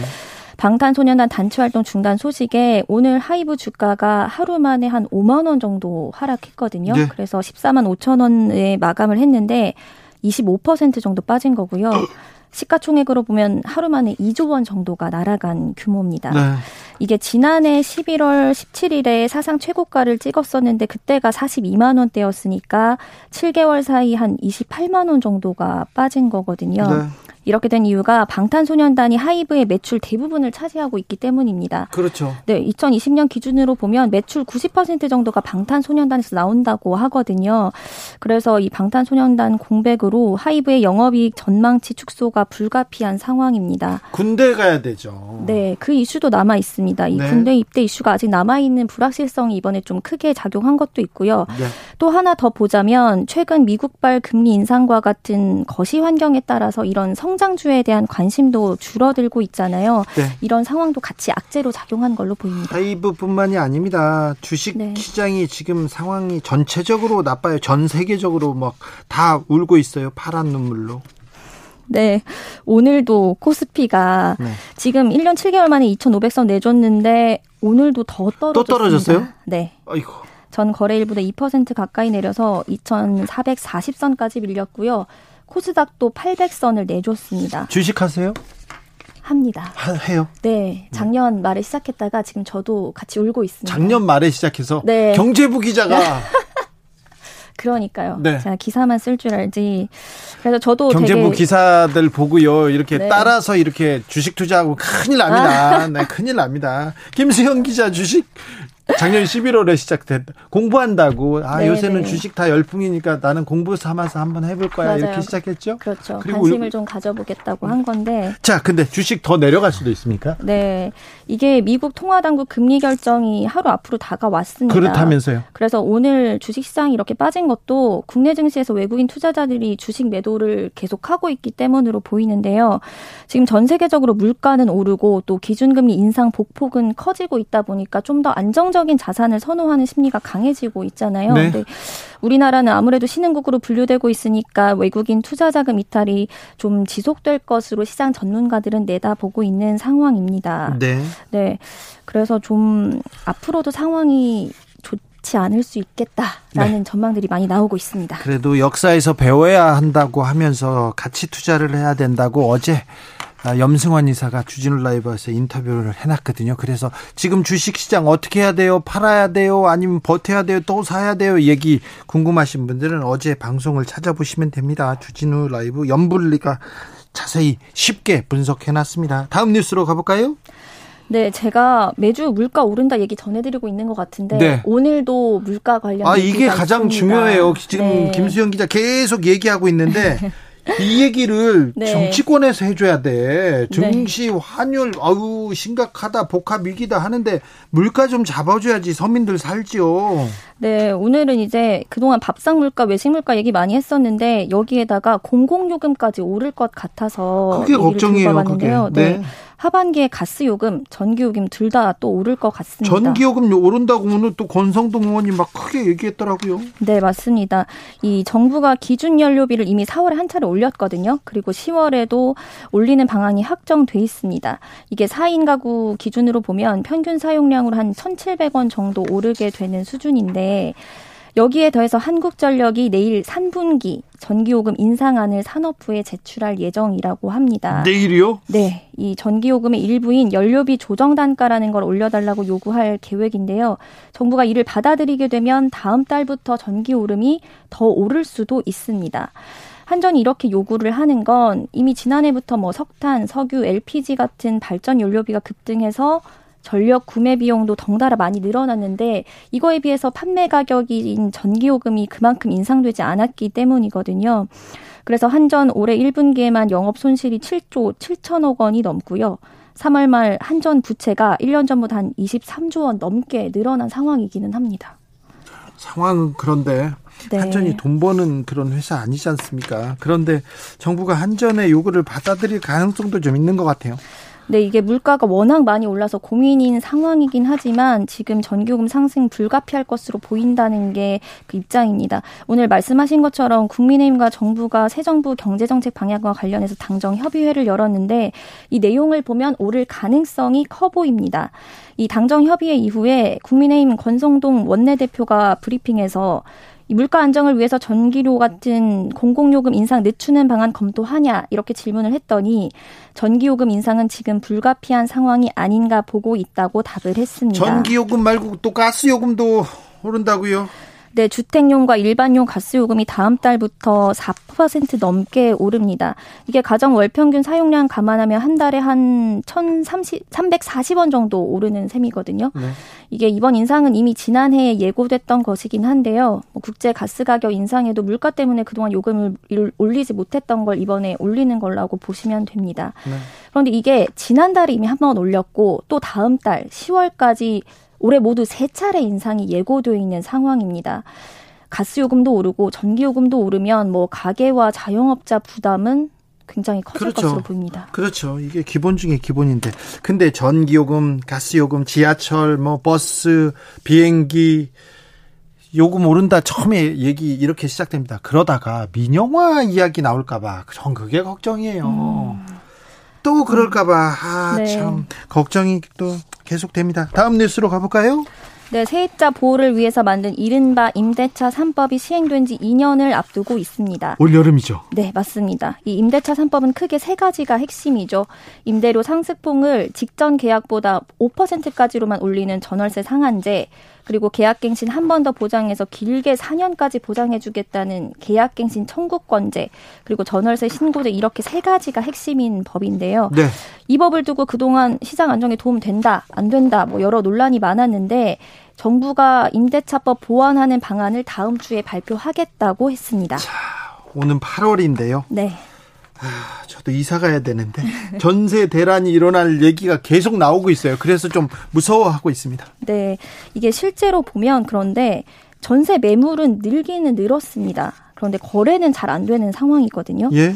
통계로 보면 지난 한 달 서울 아파트 전체로 봤을 때 전세 매물이 3% 늘, 정도 늘었고 가격은 뭐 변동 없는 보합세거나 약간 하락하는 수준입니다. 근데 왜 그러죠? 네. 이런 추세로 보면 사실 8월이 되더라도 전세 대란은 없을 거라는 물량이 많다면 뭐 그럼 괜찮겠죠. 네. 네.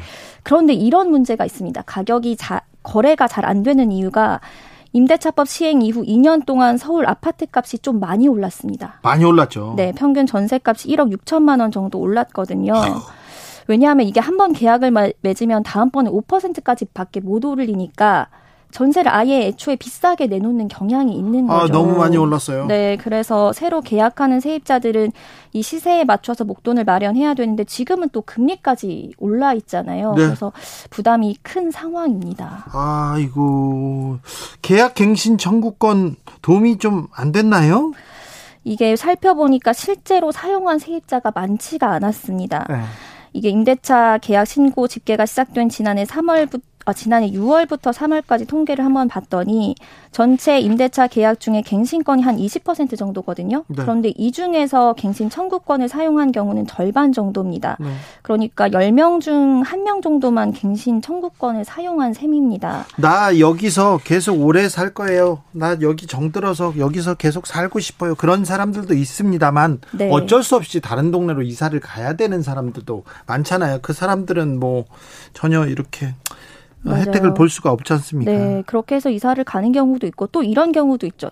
내가 더 살고 싶다고 했는데 네. 집주인이 내가 들어가서 살겠다 하고 하면 그렇죠. 지금 청구권을 사용할 수가 없습니다. 그렇죠. 네, 그리고 팔아버려도 네, 맞습니다. 다른 사람한테 팔아버려. 네. 팔았는지 안 팔았는지 모르죠. 그렇지만 판다고 하면 어쩔 수 없잖아요. 그렇죠. 그래서 지금 이런 것들을 두고 집주인과 세입자 사이의 분쟁도 많아진 상황입니다. 네. 그래가지고 어떤 또 좀 어떤 좀 불량한 세입자는요, 뭐, 나 못 나가 이렇게 버티고 그래가지고 이사비죠 그래가지고 좀 갈등도 있고 그렇더라고요. 네.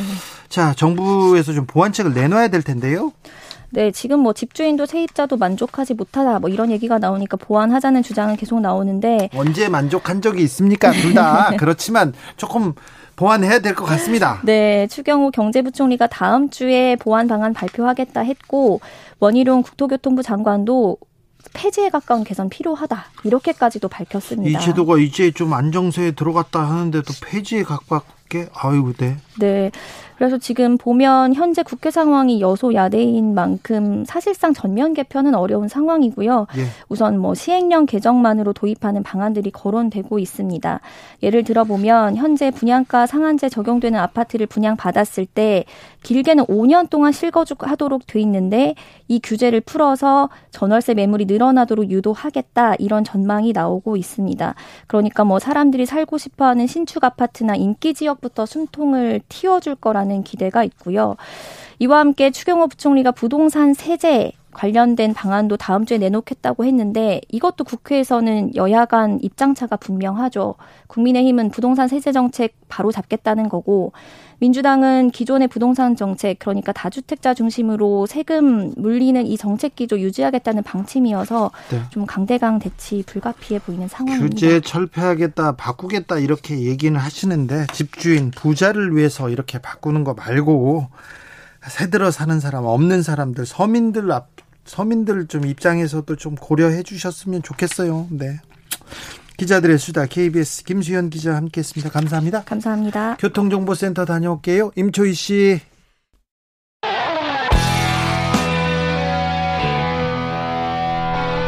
스치기만 해도 똑똑해진다. 드라이브 스루 시사 주진우 라이브.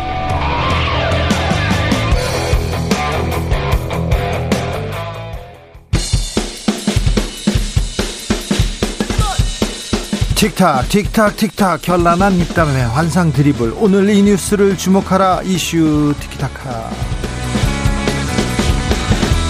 머리끝부터 발끝까지 핫이슈 더 뜨겁게 이야기 나눠봅니다. 청코노 최진봉 성공회대 교수. 안녕하십니까 최진봉입니다. 홍코노 김병민 국민의힘 전 대변인. 네 반갑습니다. 네. 김병민입니다. 잘 계셨죠? 네. 한 주 어떻게 보내셨어요?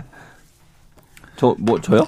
저 잘 보냈습니다. 방송 나오느라고. 아, 방송하느라고 아, 바쁘시죠? 그렇지 않습니다. 뭐. 네. 학교 수업 때문에 바빠지고. 학교 수업 때문에? 스트레스 받습니다. 예. 학교 수업은 하세요? 아, 하죠, 당연히. 무슨 틀면 나오던데요, 틀면. 무슨 말씀이세요? 방송인 아니세요? 아닙니다. 네. 교수입니다. 방송연예학과 아니시죠? 신문 방송학과 네. 비슷하긴 해요. 학생들이 얼마나 좋아하겠습니까? 그러면 네. 네. 좋아하더라고요. 맨날 방송에서 본다고. 수업은 안 하고. 수업은 안 하고. 이런 유언비어를 퍼뜨리면 안 됩니다. 네, 그러면 안 되죠. 네. 자, 김평민 대변인. 네. 김건희 여사 봉화마을. 아, 예. 또. 그거 좀잘 정리해 주세요. 옆에 계셨으면 김병민이 쫙 정리해 줬을 텐데. 그렇지. 이게 정리가 안 되는 거예요, 지금. 이 공식이다. 네. 이게 뭐, 아니다. 네. 사식입니까? 그럼 아, 굉장히, 굉장히 의미 있었던 장면이죠. 네. 음. 예, 권양수 여사를 만나서. 그렇지. 노무현 전 대통령 에 대한 얘기들을 나누고 음, 네. 국민 통합에 관련된 아주 네. 좋은 네, 얘기들을 네, 나눴던. 근데 그런 모습들이 좀 보기 싫었던 정치인들도 있지 않았는가. 아니 그 모습이 왜 보기 싫어요? 그거 관계 없다니까. 그러니까 김건희 여사가 하는 게 무조건 싫은 민주당 아니, 아니, 의원들과 정치인들도 있는 것 같아요. 아니, 그러니까 이번 그렇잖아. 행보 같은 경우는 음. 사실은 크게 트집 잡을 행보는 아니었다고 생각을 하는데 음. 왜냐하면 뉴스의 중심에 김건희 여사가 섰던 건 그 옆에 있는 여성이 무속인 아니냐라고 하는 논란부터 이게 시작이 된 음. 거거든요. 그러니까 결과적으로 무속인 논란은 또 가짜 뉴스로 치달았지만 네. 이제 김건희 여사에 대한 일거수일투족이 세간의 관심이 좀 집중되는 것 같고 또 여기서 작은 실수 하나하나 이런 것들이 비춰지게 되면 한번 두고 보자라고 하는 정치권의 행동들도 영향력을 미치는 것 같아서 무튼 좀 안타까움이 짙게 배어나는 한 주였다고 생각합니다. 핀트가 잘못됐어요. 김병민 대변인. 지금 문제가 뭐 아니 그러니까 저는 김건희 여사 네. 간건 정말 잘했다고 생각해요. 권양수 여사 찾아가서 조언도 듣고 예방하고 이거는 정말 칭찬받아 마땅한 일이다. 저는 긍정적으로 평가합니다. 어, 다만 칭찬을 하시네요. 네, 거기까지 칭찬. 네. 왜 사적인 친구를 데려가냐고요. 그게 이제 문제예요. 그러니까 아까 제가 그 주진우 기자도 말씀하셨잖아요. 아니 그분은 사적으로인데 음. 부산 빵집을 잘 아신대. 아니 부산 빵집 아는 거를 빵을 꼭 그분 그러면 그분한테 소개받아서 사 갖고 하면 되잖아요. 아니 그러니까 맛있는 빵집에서 사 가지고 하는 게 좀 문제입니까? 아니 사 갖고 하는 건 문제가 안 돼. 그분을 왜 데리고 가냐는 거예요 거기를. 그러니까 제 말은 네. 사가는 건 문제가 없어요. 그럼 네. 사갈 수 있죠. 소개도 아, 받을 네, 수 있어요. 네, 네, 또는 그분이 부산에 사가지고 차에 실어줄 수도 있어. 왜 거기 동행을 하냐는 거예요. 예를 들면 이제 어쨌든 김건희 여사는 대통령 부유에서 의전도 받고 경호도 받는 거잖아요. 네. 공식 일정이었어요. 공식 일정에 사적인 친분이 있는 분이 같이 동행하느냐의 문제에 대한 지적이라고 저는 생각해요. 그러니까 이게 국민들 볼 때도 아니 그 코바나 컨텐츠 예전에 근무하셨고 또 개인적으로 잘 아시는 분이고 이러다 보니까 데려갈 수 있다. 이건 개인 이면 그럴 수 있어요. 뭐 김병민 의원이 거기 가시면서 그럴 수 있는 건 충분히 가능하다고 저는 봅니다. 근데 공식 행사, 공식 일정을 하시는 것이고 세금의 지원을 받는 의전 지원과 경호를 받는 분이라면 좀 자제하셔야 돼요. 최소한 좀 정말 백보 양보해서 차, 차에 타고 갔다고도 칩시다. 거기까지만 가셨어야 돼. 내리면 안 돼. 저는 그렇게 생각해요. 그럼 예를 들면 참배하는 거라든지 아니면 또 권양승 여사 뵈러 갔는데 뒤에 따라가시더라고요. 그분도 의전 프로토콜에 맞지 않아요. 예를 들면 그러면 권양승 여사 측에 누구누구 방문합니다. 어떤 분이 방문합니다. 이걸 다 얘기해야 되는 거잖아요. 원래는. 네. 그 모든 과정에서 이 사적인 연관이나 개인적으로 아는 분이 동행하는 것은 바람직하지 않다. 이거는 권, 김건희 여사는 지금 대통령 부인으로서의 역할을 하시는 거예요. 개인 사인으로서 역할이 아니고 그런 점에서는 이건 상당히 아쉬운 부분이라고 생각합니다. 아, 우리 최지문 교수님이 음. 화가 많이 나신 아, 건지. 났어요. 무슨 말씀이세요? 적어 왔어요, 지금. 칭찬 한마디는 아, 네, 많은, 많은 말씀들을 쏟아내셨는데요. 음. 음. 갑자기 김정숙 여사 때 기억나시죠? 어. 그 의상 관련된 디자이너의 딸이 청와대에 근무했냐 맞냐를 두고 막 논란이 굉장히 커졌던 적이 있지 않습니까? 그러니까 누군가의 관계를 통해서 비선이나 영향력을 함께 행사하는 사람이 옆에 붙어 있으면 그건 이제 문제라고 보는데 지금은 초창기 단계고 제2부속실이 폐지했기 때문에 김건희 여사를 보좌할 수 있는 대통령실의 직원들이 함께 따라가는 것은 큰 문제가 없다고 생각을 합니다. 예. 당연히 해야 되는 일들이고요. 여기에 이제 한 10년 정도 직위가 됐다는 충청도에 있는 한 대학교의 겸임 교수가 같이 동행한 것 때문에 커다랗게 지금 문제를 제기하는 것처럼 보이는데 이게 예를 들어서 김정숙 여사가 영부인으로서 외교 활동을 하러 문재인 대통령 없이 해외 순방을 간 적이 있습니다.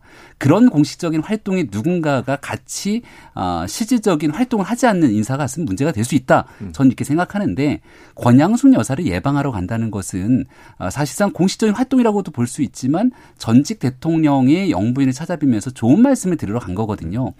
그리고 과거에 이제 윤석열 대통령이 후보 시절에 구인사를 참배, 예, 구인사를 찾아가거나 아니면은 봉헌사를 찾아가서 스님들을 만나고 내가 대통령이 되고 난 뒤에 꼭 찾아뵙겠다고 얘기했는데 실제 모든 곳들을 다 찾지 못하기 때문에 또 김건희 여사가 그런 부분들을 소소하게 방문할 수 있습니다. 이럴 때 옆에 누군가가 함께 동행하는 거 저는 크게 문제되지는 않는다고 생각합니다. 왜냐하면 음. 결과적으로 그 사람들이 비선이 아니라 다 드러나는 인물들이기 때문에 이러한 소소한 활동들에 대해서 예를 들어서 김건희 여사가 어딘가에 어, 정말 어려운 사람들을 위해서 방문해 갖고 누군가를 음. 도와주러 갈 때도 같이 인연이 있거나 여기서 어떤 전문가가 함께 가는 것들은 큰 문제가 되지 않을 수 있어요. 근데 이런 일들이 이제 잦아지기 시작하면서 공적 행사와 사적 행사의 구분이 모호해지기 때문에 기왕이면 조금 더 제2부속실을 정비하거나 이 부분을 공적 영역 안으로 끌어들이는 것이 좋겠다라는 지적들에 대해서는 겸허하게 수용할 필요가 있다 이렇게 생각합니다. 그러니까 지금 말씀하신 것처럼 부속실을 만들어서 보좌하는 분들이 따라가는 건 전혀 문제가 없어요. 그걸 누가 비판하겠어요. 근데 지금 그 코바나 컨텐츠에서 잘 아시고 10년 동안 잘 아시는 분이라고 해요, 이분이. 그 사적인 인연이 공적인 업무에도 연관돼서 들어오는 것은 정말 잘못됐어요. 그리고 이게 만약에 물론 이분이 비선이다 저렇게 얘기할 수는 없어요, 지금. 그러나 이런 문제들이 계속 발생하고 이분이 어쨌든 공식적으로 드러나지 않은 상태에서 또 다른 활동을 할 수 있다는 개연성을 우리가 충분히 의혹을 제기할 수 있는 거잖아요. 그런 부분들이 발생하지 않도록 미연에 방지할 필요가 있다라는 네. 말씀을 드리는 것이고 그래서 저는 지금 말씀하신 것처럼 제2부속실을 빨리 만들어서 공 공식적인 라인이 보좌할 수 있도록 해야 돼요. 그래야 이런 분들이 줄어들 수 있다고 저는 보고요.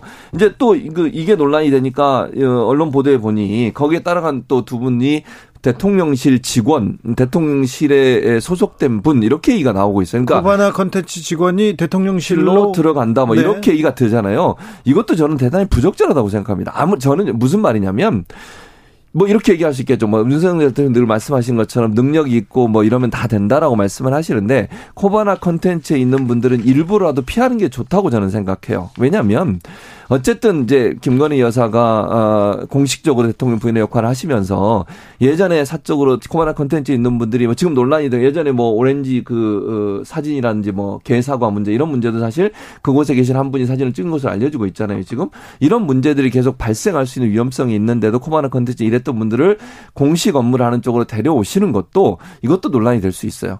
너무 과하게 좀 음. 많이 많은 것들을 엮어서 비판한다 이렇게 생각하 생각이 듭니다. 왜냐하면 대통령실에 근무하고 있는 여러 직책의 직위를 갖고 있는 공직자들이 있을 겁니다.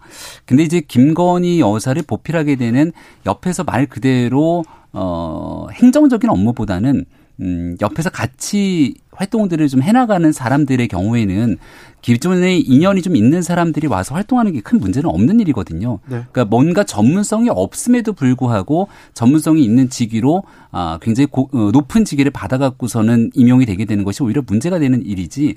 김건희 여사와 같이 오랜 활동을 해왔기 때문에 여기에 대해서 같이 일할 자격이 없다라고 얘기하는 건 좀 과한 지적인 것 같고 오히려 이런 사람들이 국가의 국정에 사적으로 개입하면서 문제를 일으키는 경우들이 발생할 수 있 다면 크게 지적될 수 있겠으나 아직까지는 그런 일들이 보이지 않기 때문에 김건희 여사를 둘러싸고 너무 과한 집중 또 과한 정치 공세가 이어지는 것은 좀 지양할 필요가 있다고 저는 그러니까 생각합니다. 자격이 없다는 얘기가 아니고 제가 얘기하고 싶은 건 뭐냐면 이런 거예요. 제2부속실의 업무라고 하는 것이 대통령 부인으로서 공적 업무를 하는데 보좌를 하고 그분에 대해서 대통령 부인도 처음 대통령 부인 역할을 하시는 거니까 잘 모를 수 있잖아요. 그런 부분들을 잘 가이드할 수 있는 예전의 경험이 있거나 그런 어떤 뭐랄까요 교육이 된 분들이 들어오는 게 저는 맞다고 봐요. 그러니까 코바나 콘텐츠 일했던 분들은 그 분야의 전문가일 수는 있지만 그런 예를 들어서 대통령 부인으로서의 공적인 업무를 수행하는데 보좌하는 역할에는 전문가라고 보기가 어려워요. 네. 그런 분들보다는 그런 전문성을 갖고 있는 분이 들어오면 더 좋을 뻔했다라는 그, 얘기. 그 얘기를 겁니다. 이제 제2 부속 실을 통해서 음. 어, 공식적인 조직을 강화시켜라 이런 음. 조언으로 아마 생각을 좀 하고 있습니다. 김병민 네. 대변인.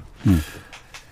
어, 김건희 여사 팬카페 활동은 어떻게 보십니까? 이 팬덤에 대해서는요? 자연스러운 활동이라면 크게 문제되지는 않을 텐데 이게 좀 인위적으로 이어지거나 아니면 뭔가 국민적 정서와 좀 동떨어지는 방식으로 이어지게 된다면 대통령의 성공한 국정 운영에는 조금 도움이 되지 않을 수 있다 이렇게 생각합니다. 네, 약간 네. 우려가 있죠. 지금 보이고 있는 건 어, 팬카페라는 것은 이제 윤석열 정부가 성공하기 위해서 뭔가 보좌하거나 뒷받침이 되거나 함께 협력하는 모습으로 가야 되는데 오로지 김건희 여사에만 초점이 좀 맞춰져 갖고 국민이 생각하고 있는 방향과 동떨어지게 가게 된다면 그것은 팬카페로서의 활동에 대한 존재 이유에 대해서도 고민하게 되죠. 근데 지금 말씀 주시는 건 이제 강신업 변호사에 대한 논란 때문에 얘기를 주시는 것 같은데 과도한 발언이나 또 과격한 언쟁 등으로 인해서 국민들 보시기에 눈살을 찌푸리게 된다면 팬카페가 내가 좋아하는 사람을 위해서 함께 팬덤을 형성하고 힘을 보태는 건데 오히려 그런 활동으로 내가 좋아하는 김건희 여사에 대해서 더 국민들에게 긍정적인 여론을 형성하지 못하게 된다면 한 번쯤 고민해 볼 필요가 있겠죠. 네, 그러니까 지금 말씀하신 부분이에요. 그러니까 지금 뭐 그리고 또 그 팬카페 운영하시는 분이 강 변호사께서 매간 매직 무슨 위뭐 뭐 시민 다이단 사회 단체 같은 걸 만들 시민 연대인가요? 정확한 이름 제가 모르겠는데 그거 만들면서 회비 납부 때문에 논란이 됐어요. 근데 이게 물론 순수한 의미에서 할 수 있다고 봅니다. 그분이 그런 의도로. 그럼에도 불구하고 국민들이 볼 때는 또 이거 여기에 회비를 내고 납부하시는 분들 입장에 김건희 여사에 대한 그런 마음들이 함께 포함돼서 하는 거잖아요. 그러면 이런 활동 하나하나가 결국 김건희 여사한테 직접적인 영향을 미치는 거예요. 국민들이 볼 때는 아니 팬카페에 가입하시고 팬카페에서 그런 어떤 시민 운동에 참여하신 분들 입장에서는 김건희 여사라는 이름이 빠지면 과연 하겠느냐는 거예요. 그래서 저는 팬카 카페가 운영된다고 하면 정말 순수하게 정말 그야말로 그림자처럼 역할을 해야지 어떤 부분을 적극적으로 나서 가지고 활동하는 것은 결국 그 모든 부담이 만약에 그런 팬카페에서 어떤 일이 일어나게 된 그 모든 일이 다 김건희 여사의 그대로 전가된다 하는 부분을 꼭 기억해야 될 것입니다. 민주당의 팬덤은 어떻게 보십니까? 민주당의 팬덤은 음. 어떤 영향을 미치고 있습니까? 그러니까 민주당의 팬덤도 긍정적인 부정적인 면이 둘 다 있다고 저는 생각해요. 그러니까 긍정적인 면이라고 하는 것은 어쨌든 정치 세력이라고 하는 것이 팬덤을 중심으로 확산될 수 있는 어, 그런 기회를 갖는다는 점. 근데 문제는 뭐냐면 그그 팬덤이 팬덤 안에만 갇혀 있으면 문제가 돼요. 중도로 확장될 수 있도록 해야 되는데 그게 너무 그뭐 강, 제가 뭐 이런 표현, 강성이라든지 아니면 너무 한쪽에 표현. 집중되게 되면 확장성은 떨어져요. 그러니까 팬덤이 긍정적으로 역할을 하려면 어떤 사람의 팬의 역할들이 좀 더 중도 확장성을 가진 부분으로 활동이 돼야지 그래야 확장성이 늘어나는 거잖아요. 근데 너무 한쪽에 갇히거나 한쪽 방향으로만 집중하게 되면 결국 그 안에 갇히게 돼서 확장성이 더 줄어드는 역할을 할 수도 있겠죠. 교수님 팬덤에 이렇게 또 이렇게 제 팬덤에 네. 아. 갇혀 있는 거 아닙니까? 아닙니다. 저는 교수님. 확장성이 많은 팬덤을 아, 그렇습니까? 있습니다. 학생들이 예. 교수님 어 너무 좋아요 그러면서 아, 그렇죠. 거기에 제가 매몰돼 있죠. 네, 매몰돼 있어요. 자, 민주당의 팬덤은요. 그 교수님이 말한 방식의 팬덤을 저는 민주당에서 찾아보지 못한 것 같은데요. 혹시 있으면 사례를 좀 말씀해 주십시오. 뭐 지금 질문하시는 거예요, 저한테? 아니, 왜냐하면 그런 팬덤이 겁니다. 좋겠다라고 얘기를 하는데 네. 아무리 생각해봐도 그런 팬덤이 잘 보이지가 않지 않습니까? 지금 우리가 우리 정치권의 팬덤 문화에 대해서 비판하게 되는 건 내가 좋아하는 누군가를 위해서 함께하는 모습보다는 내가 좋아하는 누군가와 다른 사람에 대해서 피아를 구분하고 내 쪽에 대한 공격이 들어왔을 때 더 과도한 공세를 통해서 편가르기, 갈라치기 정치가 훨씬 더 극대화되고 있는 문제점들이 지적되는 것 아니겠습니까? 예. 연예인에 대한 팬덤에서도 과거에 내가 좋아하는 연예인만 최고고 상대 연예인에 대해서 막 야유를 짓는 팬덤이 있었던 때도 있습니다. 근데 점점 시간이 지나면서 이 팬덤에 대한 문화들도 더 적극적으로 향상이 되고 성, 내가 좋아하는 예, 네, 내가 좋아하는 연예인들 그리고 내가 좋아하는 누군가를 위해서 봉사 활동, 기부를 한다던가 더 긍정적인 에너지들을 만들어내고 있거든요. 근데 우리 정치권에는 지금 그런 일들이 잘 보이지 않게 되는데 여기에 대해서 시초를 거슬러 올라가게 되면 문자 폭탄을 과도하게 보냈을 때 이걸 양념이라고 얘기했던 그런 모습들이 이 과격한 팬덤 문화를 더 양산시킨 것은 아닌가 되돌아볼 필요가 있다고 생각합니다. 최근에 이준석 음. 대표 지지자들이 네. 배현진 최고위원한테 항의 문자 폭탄 이렇게 보낸 것 네. 같은데 당, 당, 대표가 부합니까 자중하십시오 뭐 이런 걸 얘기했더라고요. 네. 근데 이게 말이 안 된다고 생각해요. 왜냐하면 이준석 대표를 좋아하는 사람들이잖아요. 그럼 이준석 대표가 지난 대통령 선거 때 했던 얘기 혹시 기억하십니까? 당 대표는 대통령 후보의 부하가 아닙니다. 네. 그러니까 이런 얘기를 하면서 직위에 대한 차이가 있을지언정 정치인에 대한 기본적인 존재를 어 인정해달라고 하는 이준석 대표의 목소리가 있는데 최고위원이 정치적 지위상 당대표보다 서열상 아래 있긴 합니다만 네. 배현진 최고위원이 이준석 대표 부하는 아니지 않습니까? 어, 의원이고요. 예. 네, 근데 이걸 갖고 이런 식으로 얘기를 하게 되면 오히려 이준석 대표를 돋보이게 하는 팬덤이 아니라 그렇죠. 정치적 갈라치기에 대한 팬덤이 되기 때문에 조금 자중할 필요가 있다고 생각합니다. 그러니까 지금 말씀하신 거예요. 그러니까 윤석 대표도 사실은 이 팬덤이라고 하는 것이 특정 세대, 특정 연령층에 제한되잖아요. 그 팬덤을 가지고 지금까지 정치를 해온 거고 앞으로도 그럴 것 같아요. 근데 이게 위험성이 갖고 있어요. 아까 김병민 의원이 잘 얘기했잖아. 위원장이 여러 가지로. 그런 문제예요. 결국 거기에 매몰되게 되면 빠져나오지 못해요. 그리고 그것만 가지고서 일정 부분의 이익을 얻을 수 있지만 확장성은 전혀 없습니다. 그런 부분에 있어서 윤석 대표의 이런 팬덤은 문제가 많다. 알겠습니다. 물론 민주당에도 아까 말씀하신 것처럼 특정 여론에 집중하는 그런 팬덤이 되면 안 돼요. 근데 네. 뭐 저는 그래서 이재명 의원이 그런 얘기 했잖아요. 그 과격한 문자 폭탄 보내거나 아니면 과격한 어떤 행동을 하는 거 자제해 달라고 요청하는 것도 잘한 거라고 저는 생각합니다. 네. 여성 팬들에게 과도하게 매몰돼 있는 교수님. 그렇지 않습니다. 네. 저는 전 세대에 다 지지를 받고 있습니다. 어, 김병민 대변인. 예. 어, 저기 윤석열 대통령이 네. 영어 이렇게 가끔 가, 좋아하십니다. 네, government attorney 그러면서 아, 네. 어, national memorial park 하면 멋있는데 국립 추모공원 하면 멋이 없다 이런 얘기 하시더라고요. 그이 얘기 들으면서 주진우 라이브 하면 멋이 있는데 주진우 실시간 하면 멋이 없나? 왜 주진우 라이브라고 생방송, 할까? 라이브도 멋있네. 실시간이라죠. 왜 거기서 주진우 라이브라 이름을 좀 왜 이러세요? 그러니까 우리가 생각했을 때 네. 생각보다 많은 일상의 언어들이 영어를 통해서 이루어지고 있기 때문에 이렇게 빠져나가네. 그러니까 주진우 라이브 저렇게 아, 정말 이런 얘기를 하게 된 것이죠. 그러니까 한글에 대한 우리의 전통과 멋스러움에 대해서 간과한 표현이 아니라 아, 좀 더 많은 사람들에게 익숙한 표현으로 이런 멋스러움이 전해지고 있는 현재 상황에 대해서 아마 평가하고 얘기하는 것이 아닌가 생각을 하는데 윤석열 대통령은 후보 시절에 제가 가까이 있으면 팝송도 좋아하는데 네. 우리나라 노래도 엄청 좋아합니다. 음. 네, 장르를 가리지 않고 올드팝 좋아하죠. 너무 올드해. 그러니까 대한민국 대통령 우리 위대한 한글을 적극적으로 홍보하시는 아. 일을 했으면 좋겠어요. 주진 그러니까, 라이브부터 바꿔. 아니 뭘 주진 라이브부터 바꿔요. 지금 그 얘기를 하는 게 아니고 대통령의 입에서 이 얘기를 기, 주진우 라이브로 연결할 거라고 꿈에도 생각을 못했어요. 김병민이 국정가인에 아, 있었어야 되는데. 그러니까요. 그러면 사적 이, 아, 네. 아, 전혀 그런 일이 없죠. 근데 네. 그런 일 안 하니까 문제인데 어쨌든 네. 앞으로는 한글 사랑을 많이 보여주셔야 돼요. 대, 네. 대한민국의 대통령이면 우리 한글을 적극적으로 홍보하시고 알리는 그런 역할을 하시는 것이 국민적 지지를 받을 수 있다. 저도 영어 뭐 씁니다만 네. 저는 그냥 사인이니까 그렇다고 저 대통령은 영어를 가능하면 안 쓰시는 게 좋겠다 이렇게 말씀드립니다. 화물연대 국토부 협상 타결되고요. 이제 음. 어, 파업도 이제 멈췄습니다. 그래서 음. 이제 조금 물가를 위한 숨통도 이렇게 트인 것 같은데 물가 잡기를 위해서 그리고 민생 잡기를 위해서 좀 더 많은 많은 음. 얘기가 나오겠죠 이제 오늘 아침에 권성동 원내대표가 당정 회의에 대한 내용들 말하고 있는 것 같은데요. 국회가 사실 이 모든 일이 집중을 해야겠죠. 또 주식에 투자하고 코인에 투자해서 지금 피눈물을 흘리고 있고 네. 영끌 부동산 투자했는데 여기에 대한 금리 인상으로 고통스러워하는 젊은 청년들도 많고요. 네. 이런 일들에 대해서 많은 진짜 많은 관심들을 여야 가리지 않고 정치권이 힘을 합쳐 나서야 된다고 생각합니다. 민생을 위해서 좀 정치권이 나서야 됩니다. 그럼요, 당연하죠. 그리고 정부가 지금 집중할 문제는 바로 경제 문제예요. 진짜 경제 문제 잘 잡으셔야 되고요. 예. 저는 적극적으로 하시기 바랍니다. 꼭 네. 성공하는 대통령이 되도록 했으면 좋겠습니다. 최진봉, 김병민 감사합니다. 두 분. 네, 감사합니다. 주진우 라이브 여기서 인사드리겠습니다. 3005님 주진우 라이브 바꿔요. 안 돼요. 주진우는 이거 바꾸는 거 싫어요. 네, 저는 내일 오후 5시 5분에 돌아오겠습니다. 지금까지 주진우였습니다.